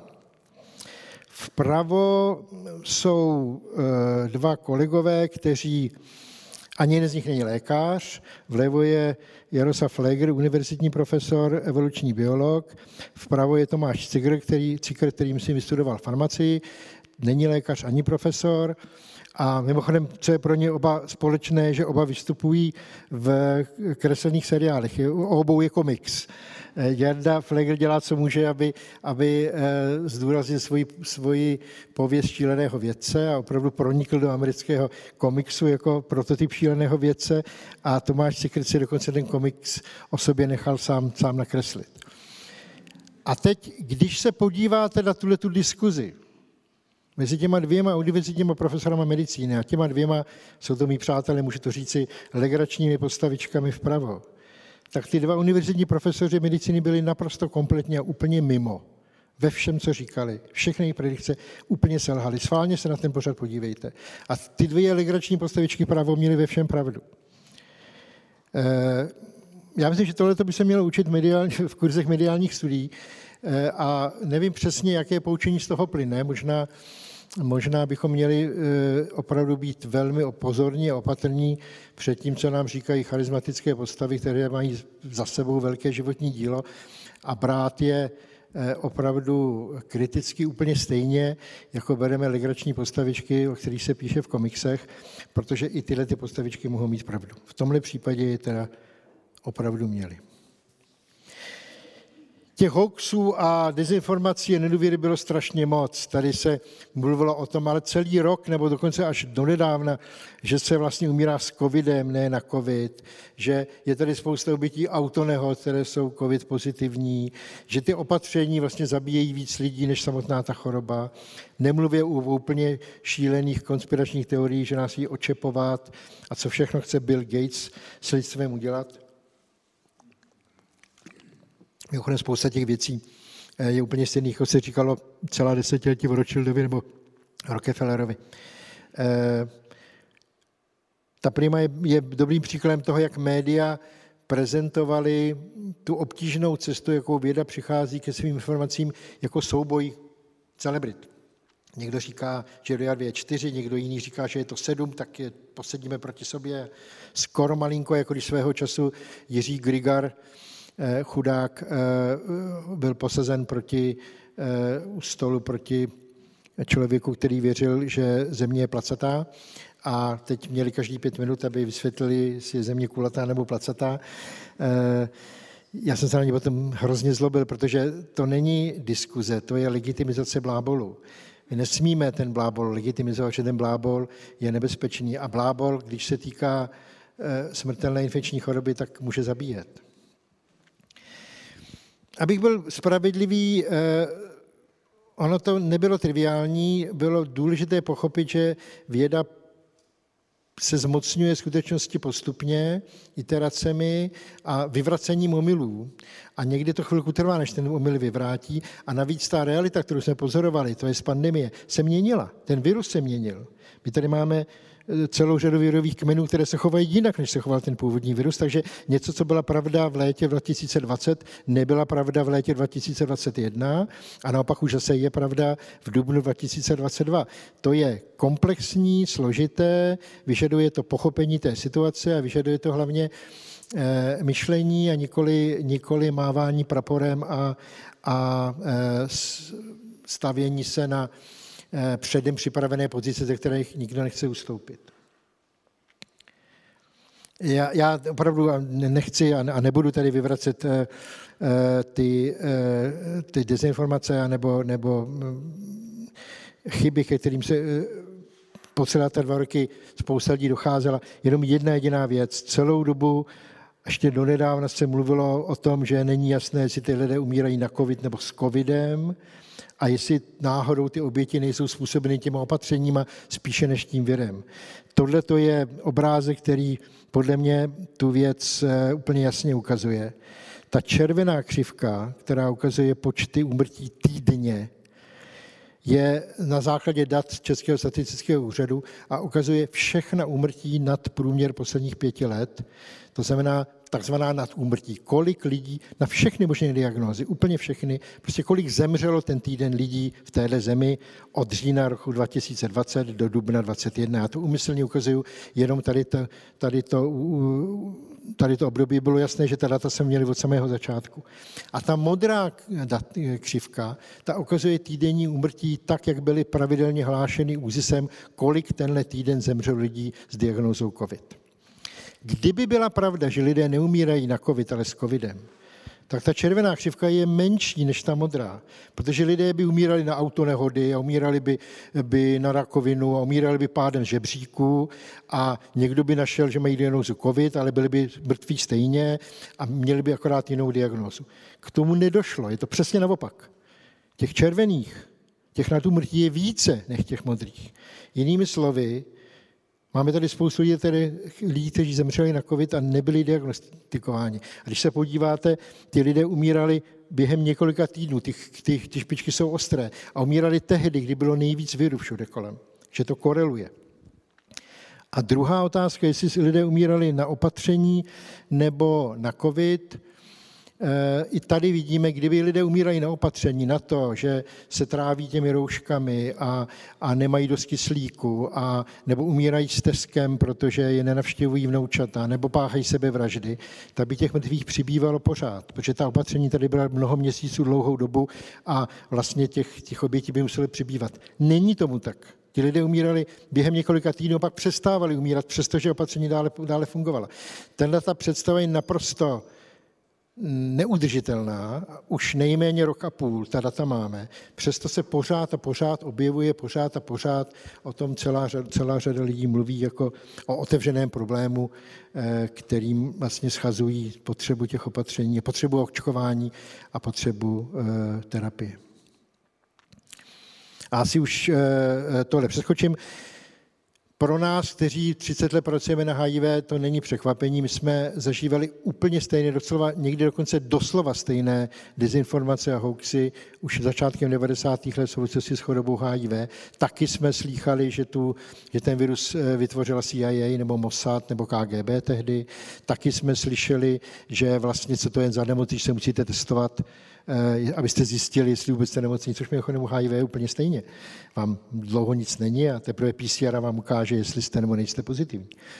Eh, taky se říkalo, že ten virus vlastně vůbec neexistuje a jestli existuje, tak ho vymyslel Mossad a tak dále. Dá se léčit, léčit různými bizarními prostředky. Tenkrát se nemluvilo o ivermektinu, ale v Jižní Africe se sázelo na sex s panou dlouho, dokonce to propagoval tehdejší prezident eh, země, nebo s prchou po sexu případně zaříkáváním nebo různými dietami. To všechno jsme tady měli v 90. letech za HIV, všechno to byly nesmysly. Já jsem byl dvakrát týdně jako prorektor univerzity, jsem byl uh, žádán uh, dopisem s modrým pruhem, abych, abych podle paragrafu 106 uh, eh, prokázal existenci uh, koronaviru, uh, jestli vůbec můžeme prokázat, že ten virus existuje nebo ne. Uh, totež uh, jsme dostávali na Ústavu chemie a biochemie. Eh, tady byla spousta lidí, kteří prostě eh, zdržovali vědce a lékaře eh, tím, aby se pokoušeli vyvracet jejich paranoické představy. Tady se ale stalo ještě něco o něco horšího, než jenom, jenom, že zemřeli desítky tisíc lidí. Tady skončila určitá představa o Česku jako bezpečné zemi, kde se teda nic moc neděje, kde se těžko vydělávají veliké miliardy a těžko se tady dělá velká, velká kariéra, ale zase je tady bezpečno. Nemáme tady eh, velké přírodní katastrofy, nemáme tady války, není tady zločinnost a nejsou tady žádné velké pandemie. To všechno se děje někde jinde, v Africe, v Ázii, v Americe, tady u nás ne. A najednou tady ten koncept té nudné bezpečné země zmizel a slovy Štěpána Jurajdy, eh, mého vzácného přítele a předního sociologa téhle země, Českou už není bezpečné, nechává, nechají vás tady umřít. A to je podle mě velmi závažná věc, kterou teprve asi budeme domýšlet. Trochu to souvisí s další obecnější věcí, o které teda se píšou knihy a, a učebnice, a kde já můžu jenom jenom eh, tlumočit a citovat. to, co se děje posledních 20-30 let, je, že končí ta hierarchie sdílení informací, jejich kontroly. Pravda bývala to, co učí církev, co říkal pan farář, co říkal pan učitel, pan profesor na vysoké škole, co se psalo v encyklopedii Britannice. Teď už to tak není. Teď eh, těch různých pravd je všude kolem nás spousta. Máme tady pluralitu pravd. Na jednu stranu je to výborné, Zmizela kontrola informací, zmizela kontrola jediného správného přesvědčení, to je velmi pozitivní vývoj. Na druhou stranu samozřejmě se vedle všech možných hodnot, hodnotných informací a, a, a skvělých eh, věcí, které jsou dneska dostupné úplně každému, se také šíří brák a pornografie, ale taky, taky nesmysly. Já jsem to už někde napsal, že ty, eh, ty sítě a ten internet, včetně Google, fungují a vlastně je to dobře, fungují výběrovým systémem, že ta umělá inteligence ví, jak, jaké informace sbíráte a dává vám ty informace, které očekáváte. Takže klasický příklad je, vygooglujte si cibuli. Když si vygoogluji cibuli já, tak na mě vyjede spousta mikroskopických obrázků epidemii z cibule, eh, molekulárně biochemická data o cibuli a o eh, jeho, jejich chemickém složení. Když si bude cibuli googlovat eh, zkušená kuchařka, tak ní vyjede předpis na, na francouzskou cibulačku. A je to tak dobře, tak to má být. Problém je, že když si bude e, někdo, kdo věří teorii ploché země, googlovat Flat Earth Theory, tak na ně vyjede ne jeden odkaz, ale desítky stránek odkazů o tom, že země je placatá že to všichni vědí, že jsou tady jasné důkazy o placatosti země a bude, oni, oni se dostanou do světa, kde tohle je mainstream. Oni ani nevědí, že mají nějaké menšinové předsevzetí. Tohle to je prostě mainstream. A tohle je strašně nebezpečná věc, která rozbíjí společný, sdílený informační prostor, který jsme mývali. Teď už ho nemáme. Já nevím, co s tím. E, jak máme dokázat, že nejsou vodníci? To nejde. To, že jste žádného neviděli, není argument samozřejmě. Ještě dneska lidi hledají lochneskou příčeru. A to, že ji nikdo nenašel, to je jenom pozbuzení na to, že se dobře schovává a je třeba najít eh, lepší přístroje na to, abychom ji, abychom ji našli. Existuje Brandolínyho zákon, jsem se dozvěděl velmi nedávno, že doba na vyvracení bullshitu, teda omlouvám se za ten termín, je desetinásobně delší než doba na jeho vytvoření. Čili ono to dá strašnou práci to vyvrátit. A než to uděláte, oni za tu dobu vygenerují deset jiných. Nevím, co s tím. Eh, to je problém nejen pro vědu a pro zvládání pandemí, ale pro naší demokracii.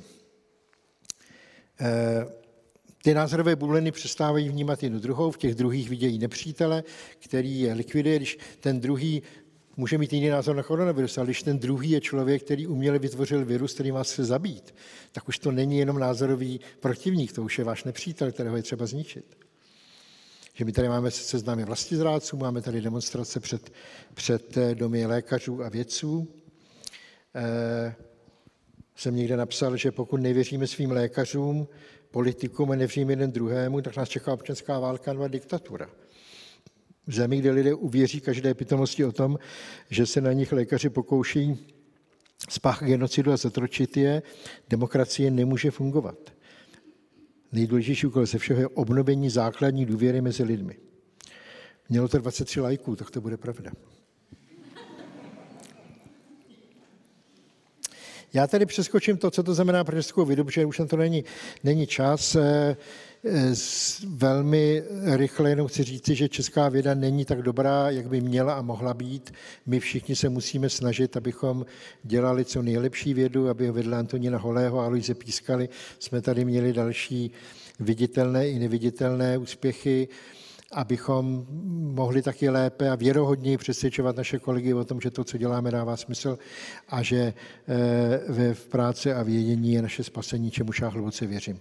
A můj závěr je, musíme se více snažit, pane správče. Děkuji za pozornost.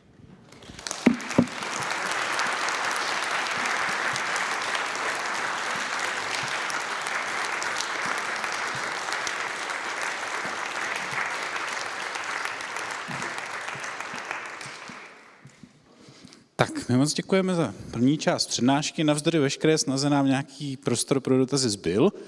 Tak se rovnou zeptám, máme nějaký dotaz tady, než nažavíme zase slajdo? Aha. Dobře.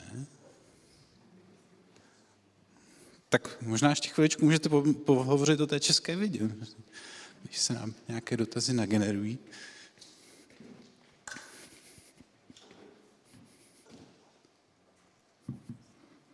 Fakt nikdo.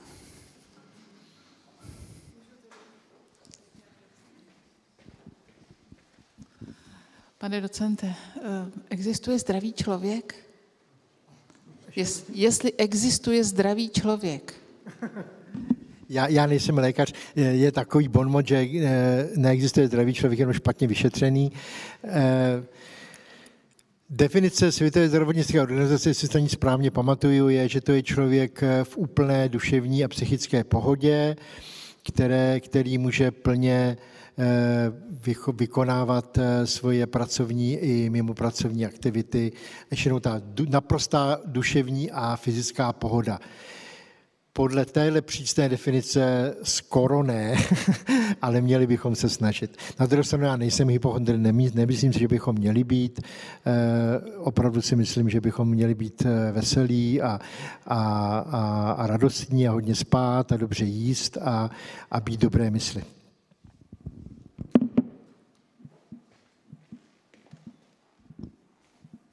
Tady máme internetovou reakci. Mně vyšel při googlení Onion Darknet. Tak to bych docela chtěl vidět tu historii prohlížení, ale se mi to nepodaří. Medvědí česnek se nedá splet s konvalinkou, přátelé. Jinak konvalinka kvete později. Jednak medvědí česnek má ty kvítky mnohem drobnější a e, já ho teda taky sbírám na jaří, když je chráněný, e, ale tam u nás kolem šárky je obrovské množství a je to výborný do salátu, což s konvalinkou, přátelé, nedoporučuji.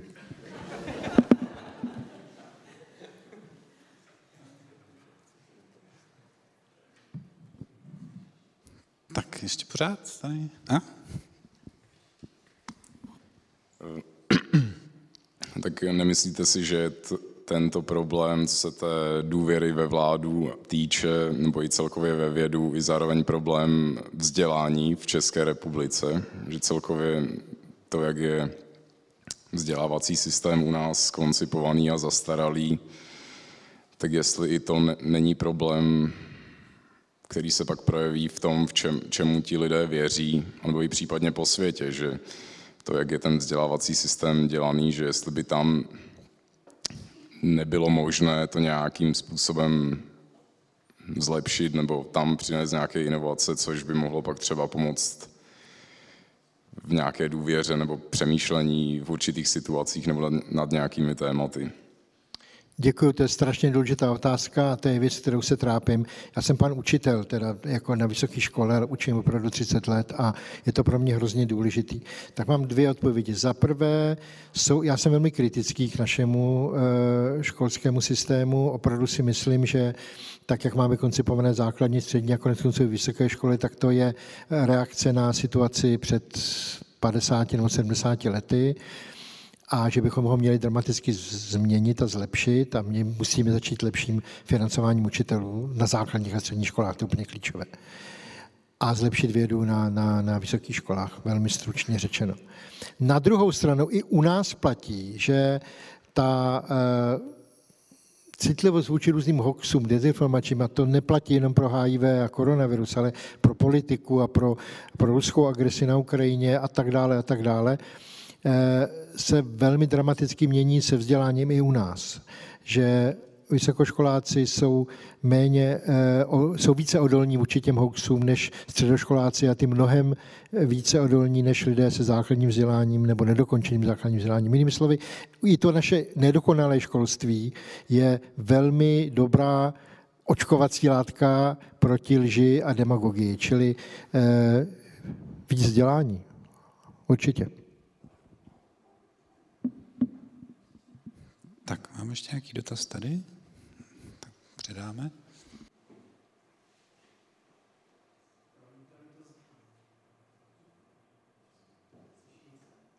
Zmáčknout tlačítko.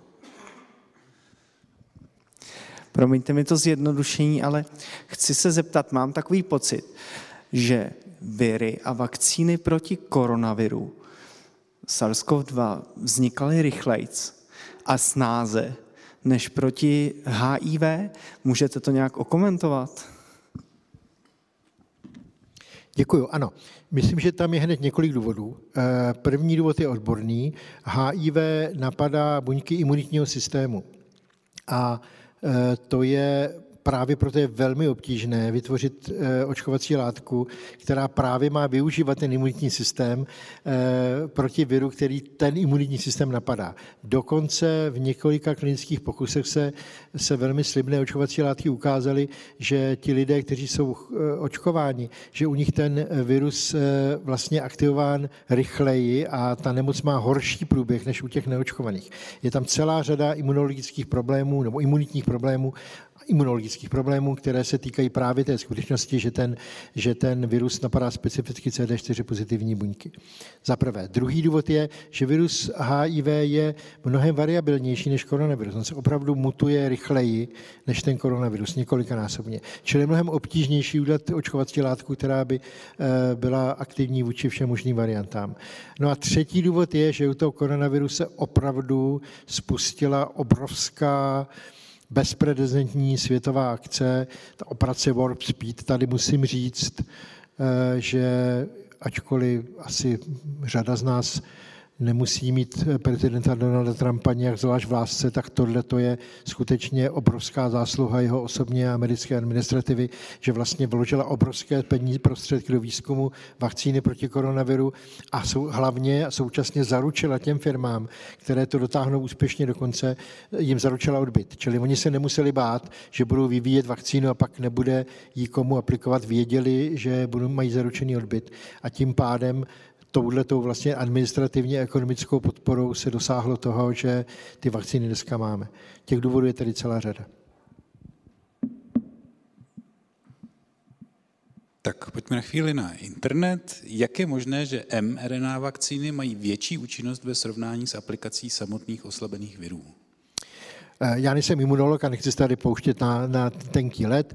Eh, v každém případě se, se ukazuje, že ty vakcíny, že ta eh, mRNA se dostává tedy do, do těch buněk, dostává se do tzv. antigen prezentujících buněk, které ji vystavují ty, ty proteiny dlouhodobě na svém povrchu a tím pádem vytvářejí velmi účinnou jak jak eh, odpověď protilátkovou, tak buněčnou, což u všech těch oslabených virů nemusí být pravda, které jsou pravidla rychleji likvidovány eh, ze systému a, a nevytvářejí eh, tu produkci antigenů tak dlouho jako ty mRNA vakcíny. Ale ty důvody budou ještě hlubší a tady asi není prostor na to, to vysvětlovat.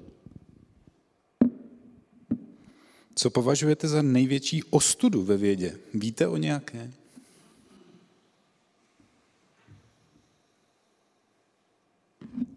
No, velké ostudy jsou plagiátorské eh, aféry, aféry s falšováním výsledků. Bohužel několik máme i eh, tady u nás, ale jsme úplní amatéři vůči rozvinutým státům světa. Máme tady eh, strašlivou aféru doktora Šéna, který publikoval desítky prací v Nature a Science a pak se ukázalo, že jsou všechny úplně vymyšlené. Máme tady bohužel i takové manipulace s vědeckými výsledky i u eh, našich českých vědců. Eh, mně to připadá strašně špatně, protože ta věrohodnost je ta hlavní věc, kterou máme. To, co dělá člověk jako vědec, je, že se pokouší velmi nedokonale, lopotně a strašně těžce odkrývat pravdu. A třeba jenom malý střípeček pravdy, jenom v malé technické věci. A když to někdo jako vyřeší zkratkou, že si ty výsledky sfalšuje, tak tím úplně popírá celou podstatu té věci. Čili já bych tohle považoval za největší ostudu vědy. Plagiátorství a e, falšování výsledků. Co říct člověku, který na otázku, proč se nechceš očkovat, odpoví, že do sebe nechce spát žádnou chemii? Já jsem na tohle, tak mám na to spoustu bonmotů teda, jo, který bychom měli, bylo to vtipný, můžu říct, že on celé je z chemie, nebo další bonmot je, že když se bojí chemie, tak jestli se nebojí fyziky taky. Eh, Jo, na těch polích je spousta fyziky, jako tam ty traktory tam jezdí, že jo, a spalovací motory, to je samá fyzika. Eh, to je všechno veselý, můžeme si dělat snadno z těch lidí legraci. Já opravdu velmi vážně přemýšlím, jak se k těm lidem přiblížit, jak jim jejich obavy vyvrátit. Chemie je všude kolem, my jsme celý z chemie. Eh, těch nuklových kyselin má v sobě strašně moc. Čili já se jim snažím říkat, že tu chemii už do sebe dostalo více než 6 miliard lidí na této planetě. Celkem asi 11,5 miliardy očkovacích dávek bylo rozdáno za ty dva roky, nebo rok a půl, co očkujeme.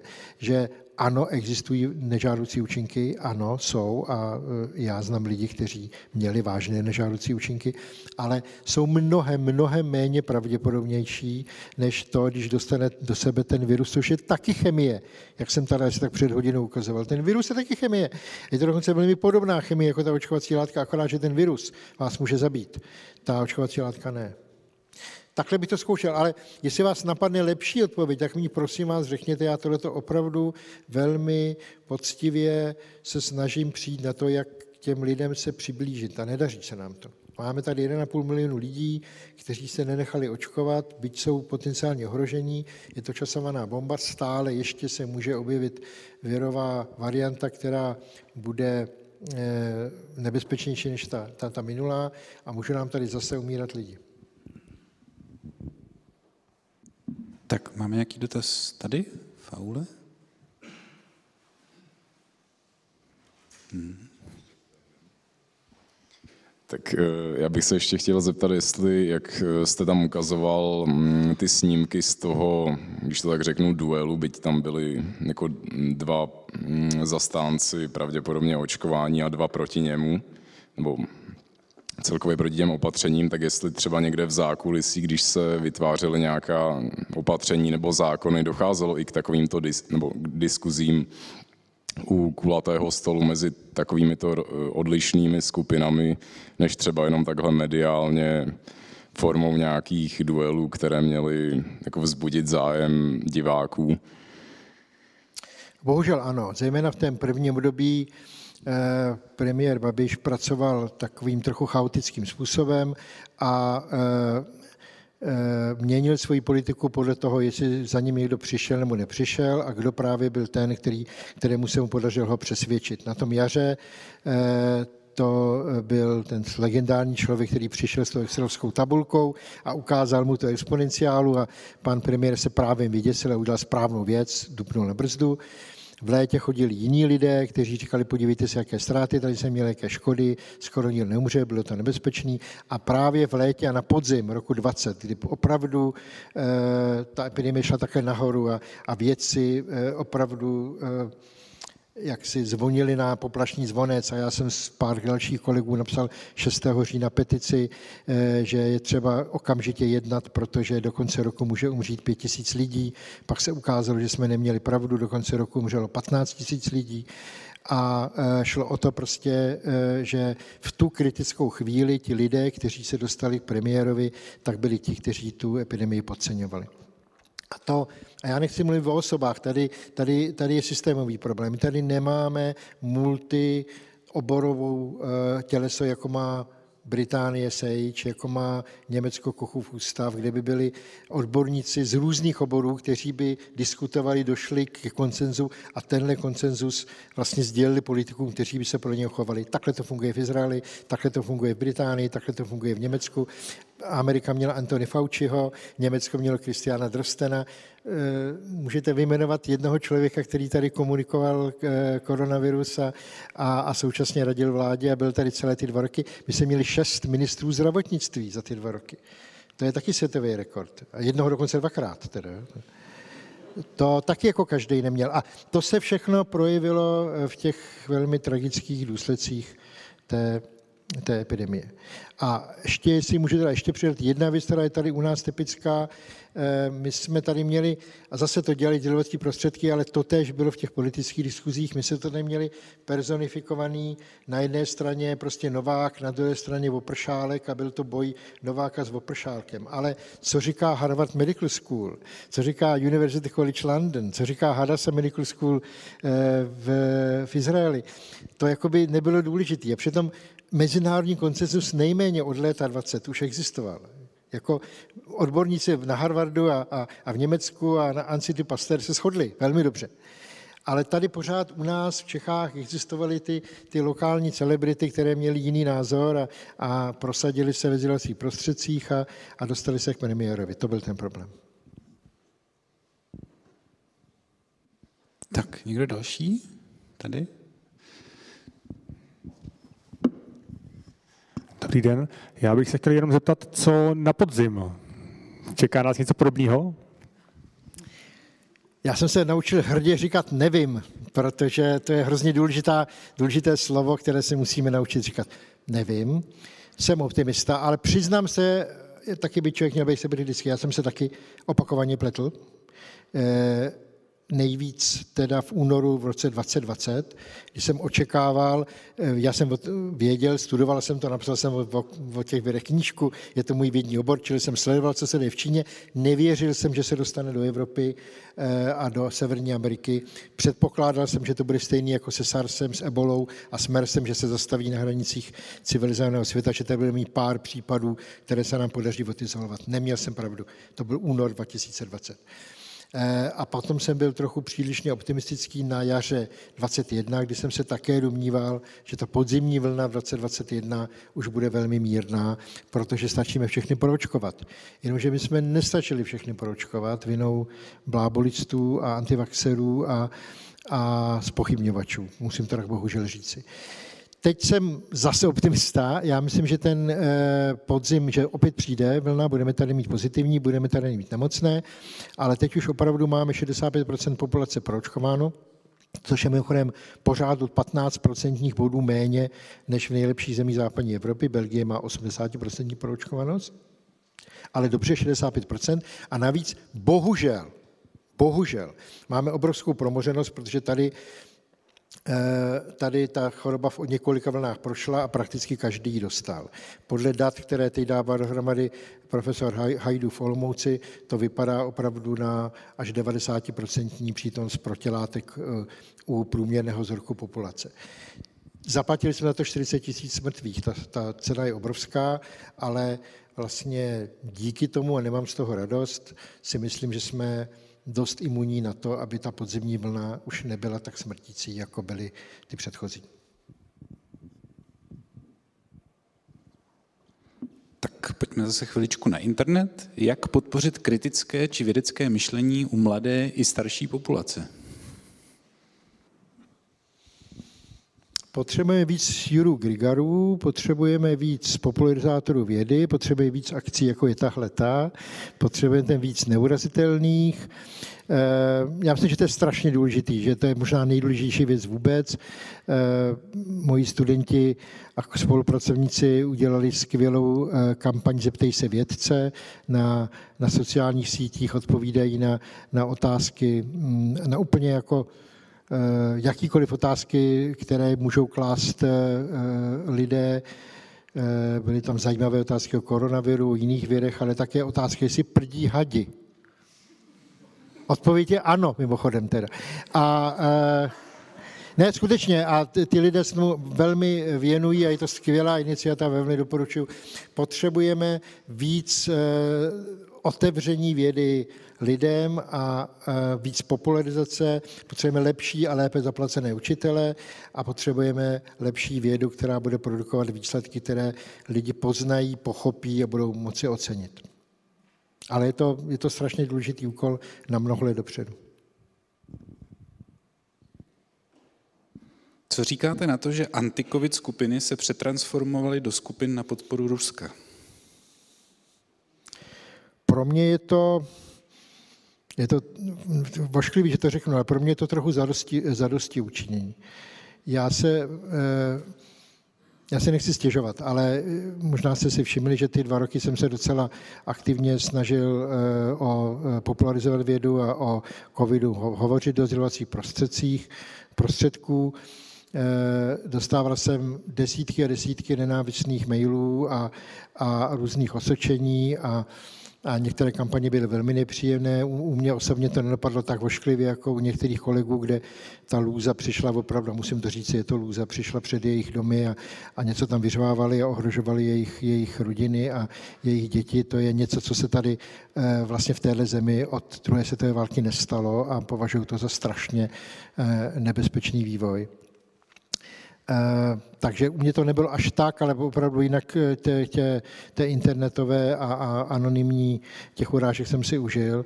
Já jsem eh, už dávno pozoroval a potvrdili mi to lidé, kteří se tím zabývají profesionálně, čeští elfové a potom, potom lidé, kteří se tím zabývají na ministerstvu vnitra a obrany, kteří sledují, že ty hoaxy a ty dezinformace a ty, ta velmi přesvědčivá videa, která tady kolují, tak jsou většinou pocházejí z ruských eh, internetových adres, z pravidla z Petrohradu. Potom si je tady naše pitomci šířejí sami, teda to už jako na to žádné ruské peníze nepotřebují, ale ten zdroj těch dezinformací pochází opravdu z Ruska. A bylo to krásně vidět, to byl skoro experiment sociální ve společenských vědách, byl Jestli si vzpomínáte na Vrbětice, skoro přesně před, před rokem, kdy v sobotu, myslím, že to byla sobota, eh, byla tisková konference naší vlády, kdy premiér oznámil asi v 2 hodiny odpoledne, že teda za, ten, za tím výbuchem muničním skladu ve Vrběticích je opravdu ruská bezpečnostní služba, že to byly tedy ruské bezpečnostní síly, které nám tady vyhodili do vzduchu muničák a zabili několik lidí.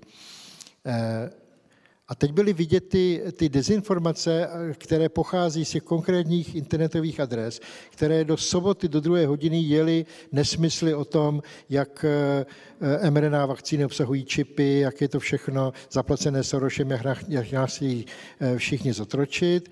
Mimochodem žádná ta eh, dezinformace nebyla o Sputniku. Já jsem nikdy neviděl žádnou dezinformaci o tom, že by vakcína Sputnik byla nějak nebezpečná, ani jednou. To je zajímavá věc. A od soboty o dvou hodin odpoledne ty samé IT adresy začaly generovat nesmysly o Vrběticích. Z pravidla současně, že tam žádný muniční sklad vůbec nebyl, nebo že tam byl, ale nevybouchl, nebo že vybouchl, ale udělala to CIA, nebo jsme si to udělali sami. Jo. Často během to všechno v jednom jediném vzkazu.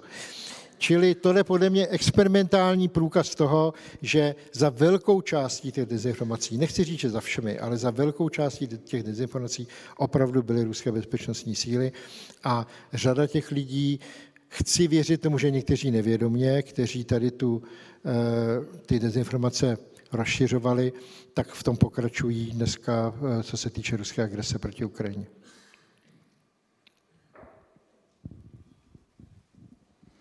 Znáte knihu Konec stárnutí? Případně, co si o ní myslíte?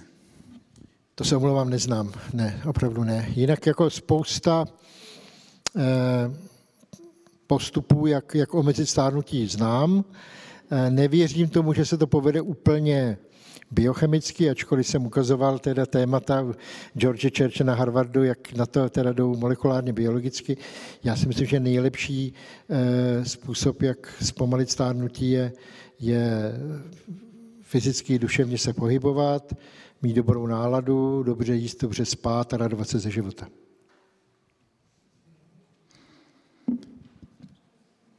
Tak, jaké zajímavé trendy ve svém oboru vidíte na několik příštích let? Jo, tak, kolik mám času? To je skvělé téma. Já si myslím, že ta koronavirová krize a předtím HIV ukázalo, že to, co potřebujeme, je univerzální virostatikum. Máme univerzální antibiotika, nebo do značné míry univerzální. Nemáme univerzální virostatikum. Viděli jsme, že ten repurposing tady nefunguje. Ukazoval jsem spoustu těch léků, které se zkoušely proti koronaviru a vypadalo to, že budou fungovat a nakonec žádná z nich nefungovala. To nebyla z mé strany škodolibost. Bylo mě to líto, že to tak není. Byl bych býval rád, aby některé z nich fungovaly, ale není to tak. Musíme vyvíjet po každé nové virusetikum na každý nový virus a to dá strašnou práci, stojí to strašlivé peníze, dlouho to trvá, umírají lidé. Takže potřebujeme mít připravené takové, řekněme, skupinově specifická virusetika, třeba všech, na všechny RNA viry, nebo na všechny DNA viry, nebo na nějakou větší skupinu, třeba na všechny koronaviry. Myslím, že by to šlo vymyslet. Potřebujeme na to všem eh, peníze a, a, a, a nějaký čas. Ale tohle to si myslím, že, že bude trend do budoucna. A jinak veliký trend, který vidím ve svém širším oboru, je eh, imunoonkologie, to znamená obrovský průlom léčení nádorů pomocí monoklonálních protilátek a jejich derivátů, který posledních několik let dramaticky mění medicínu. Spousta věcí, které se nedaly léčit, jsou dneska léčitelné na úrovni, na úrovni eh, protinádorové léčby. O tom by mnohem zasvěcení mohli říkat, mluvit eh, moji kolegové lékaři, například z druhé lékařské fakulty naší univerzity, kteří tom jsou opravdu na světové špičce. A poslední věc, genové modifikace, genová terapie, ale jak jsem tady dlouze vyprávěl, bál bych se genové terapie, která by zasahovala do Eh, zárodečních buněčních liní, nechtěl bych modifikovat děti, ale například eh, v oftalmologii, eh, v chorobách sítnice, které způsobují slepotu, se došlo k revolučním změnám, které pomocí genových oprav buněk oční sítnice vrací lidem zrak. A tyhle ty věci bych považoval za, za fascinující a myslím si, že jsou velmi slibné do budoucna. Jaký je nejnovější palindrom, co jste získal do své sbírky? To bude nějaký můj, můj student. Já vždycky vyhlašuju soutěž o nejlepší palindrom. Palindromy jsou takové ty, ty, eh, ty věty, které, nebo slovní spojení, které se čtou stejně od začátku do konce, jako od konce do začátku. A já o tom mluvím molekulární biologii proto, že ty restriční endonukleázy, které používáme na eh, manipulaci genů, taky rozeznávají sekvence DNA, které se čtou stejně od 5 čarokonce na 3 čarokonce, jako, jako od 3 čarokonce k 5 čarokonci. To jsou takové ty, ty větičky, kobila má malý bok, anebo jelenovi pivo nelej, nebo Madame I'm Adam. Já jsem viděl nějaký zajímavý palindrom o, o pacientovi na áru, ale byl to pijan teda, ale se zdvořilostí k hlavě státu ho tady říkat nebudu. Tak, čas se nám krátí. Máme ještě nějaký dotaz tady? No, zatím to nevypadá, tak ještě přemýšlíte, dáme ještě jeden internetový. Dobrý večer, díky za přednášku. Proč karantény nezastavily COVID stejně jako SARS a MERS? Je to způsobeno dlouhou inkubační dobou? Výborná otázka. Já myslím, že tam jsou dva důvody. První je, eh, že, že SARS je infekčnější než, než eh, teda SARS-CoV-2 je infekčnější než SARS i MERS a hlavně, že ho přenášejí i bezpříznakový eh, nositele, což nebyla pravda ani u MERSu, ani u SARSu. U SARSu, když jste byli infekční, teprve když jste začali kašlat. A když kašlete, tak víte, že jste nemocný, izolujete se, nebo vás někdo odchytí a ostatní lidi si drží odstup. Když máte ebolu, tak vám krvácí z tělních otvorů, to se pozná a takový člověk pravděpodobně nebude příliš sociálně akceptován, jak se ve společnosti. Kdežto, když máte eh, koronavirus SARS-CoV-2, tak to nevíte, nic vám není a několik dní se infekční, aniž byste kašlali nebo smrkali. A tím pádem to je podle mě ten hlavní důvod a to je to, co jsme vlastně nevěděli. A tím pádem jsme si mysleli, že se nám podaří karanténními opatřeními, těmi protiepidemickými opatřeními ten virus úplně eradikovat, jako se to povedlo třikrát předtím. Tak, šance na poslední dotaz. Najde se tady? Nevypadá to? Dobře. Představuje očkování proti COVID-19 nějaká zdravotní rizika? Ale samozřejmě všechno na světě představuje riziko, i když i tady mluvit hodinu a půl v tomhle sále je, je riziko. Já to nechci bagatelizovat, ještě jednou znám lidi, kteří mají nežádoucí účinky po očkování, existuje to. E, ta pravděpodobnost je asi jednak milionu, nebo těsně o něco málo víc. E, jsou tady eh, neurologické potíže dlouhodobé u některých lidí, eh, nicméně ještě jednou, rizika toho viru jsou ale tisíckrát nebo desetitisíckrát pravděpodobnější než je riziko toho očkování. Takže tohle to je důvod, a platí to i u dětí. Tohle je důvod, proč vlastně nakonec všechny regulační zdravotnické orgány u těch bezpečných eh, dobře vyvinutých vakcín to očkování schválili, jinak by ho neschválili. To, ten proces schvalování je nesmírně přísný a, a velmi náročný.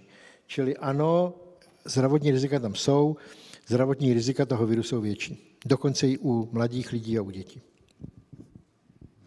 Tak pane profesore, my vám moc děkujeme za dnešní přednášku. Já moc děkuji za pozornost. Tak a to je z dnešního večera všechno, milí posluchači. Příště s generálem Petrem Pavlem popřemýšlíme nad tím, jak se chovat v krizových situacích, ale ještě než dnes zamíříte ke dveřím posluchárny, mám na srdci tři věci, které byste určitě měli vědět, pokud se vám dnešní podcast líbil.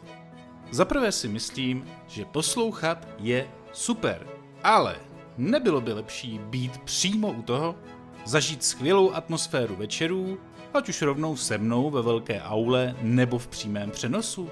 Být možnost položit otázku do závěrečné diskuze a potkat stejně postižené jedince?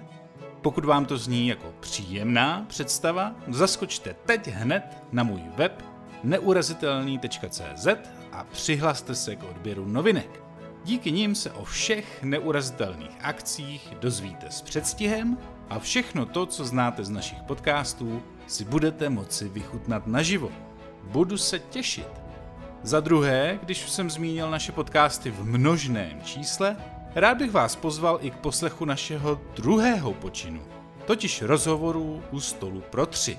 V nich si se mnou a mými hosty, které často znáte právě z večeru na Fildě, můžete přisednout k povídání u kávy, ve kterém jdeme ještě více do hloubky, s otázkami, na které se mých hostů ještě nikdo neptal.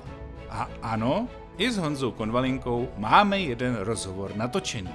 Takže pokud máte po dnešní přednášce chuť na přídavek a chcete poznat, jak tihle velikáni přemýšlejí, křeslo u stolu pro tři je pro vás připravené. A do třetice všeho dobrého, pokud to byl pro vás s námi dneska příjemně strávený čas, zvažte prosím možnost podpořit moje úsilí o opravu rozbitého světa a další parádní přednášky, jak se říká, tvrdou měnou. Jenom díky příspěvkům od vás, fanoušků a posluchačů, můžu totiž ve svém úsilí pokračovat. Jak to udělat, se dozvíte na adrese neurazitelný.cz lomítko chci pomlčka pomoci kde najdete také lákavé bonusy, které pro vás mám připravené. Jakákoliv částka potěší, co vás nezabije, to mě posílí. Velké díky předem. Milí přátelé, jsem ohromně rád, že nás posloucháte. Nezapomeňte, že svět je sice rozbitý, ale možná to půjde opravit.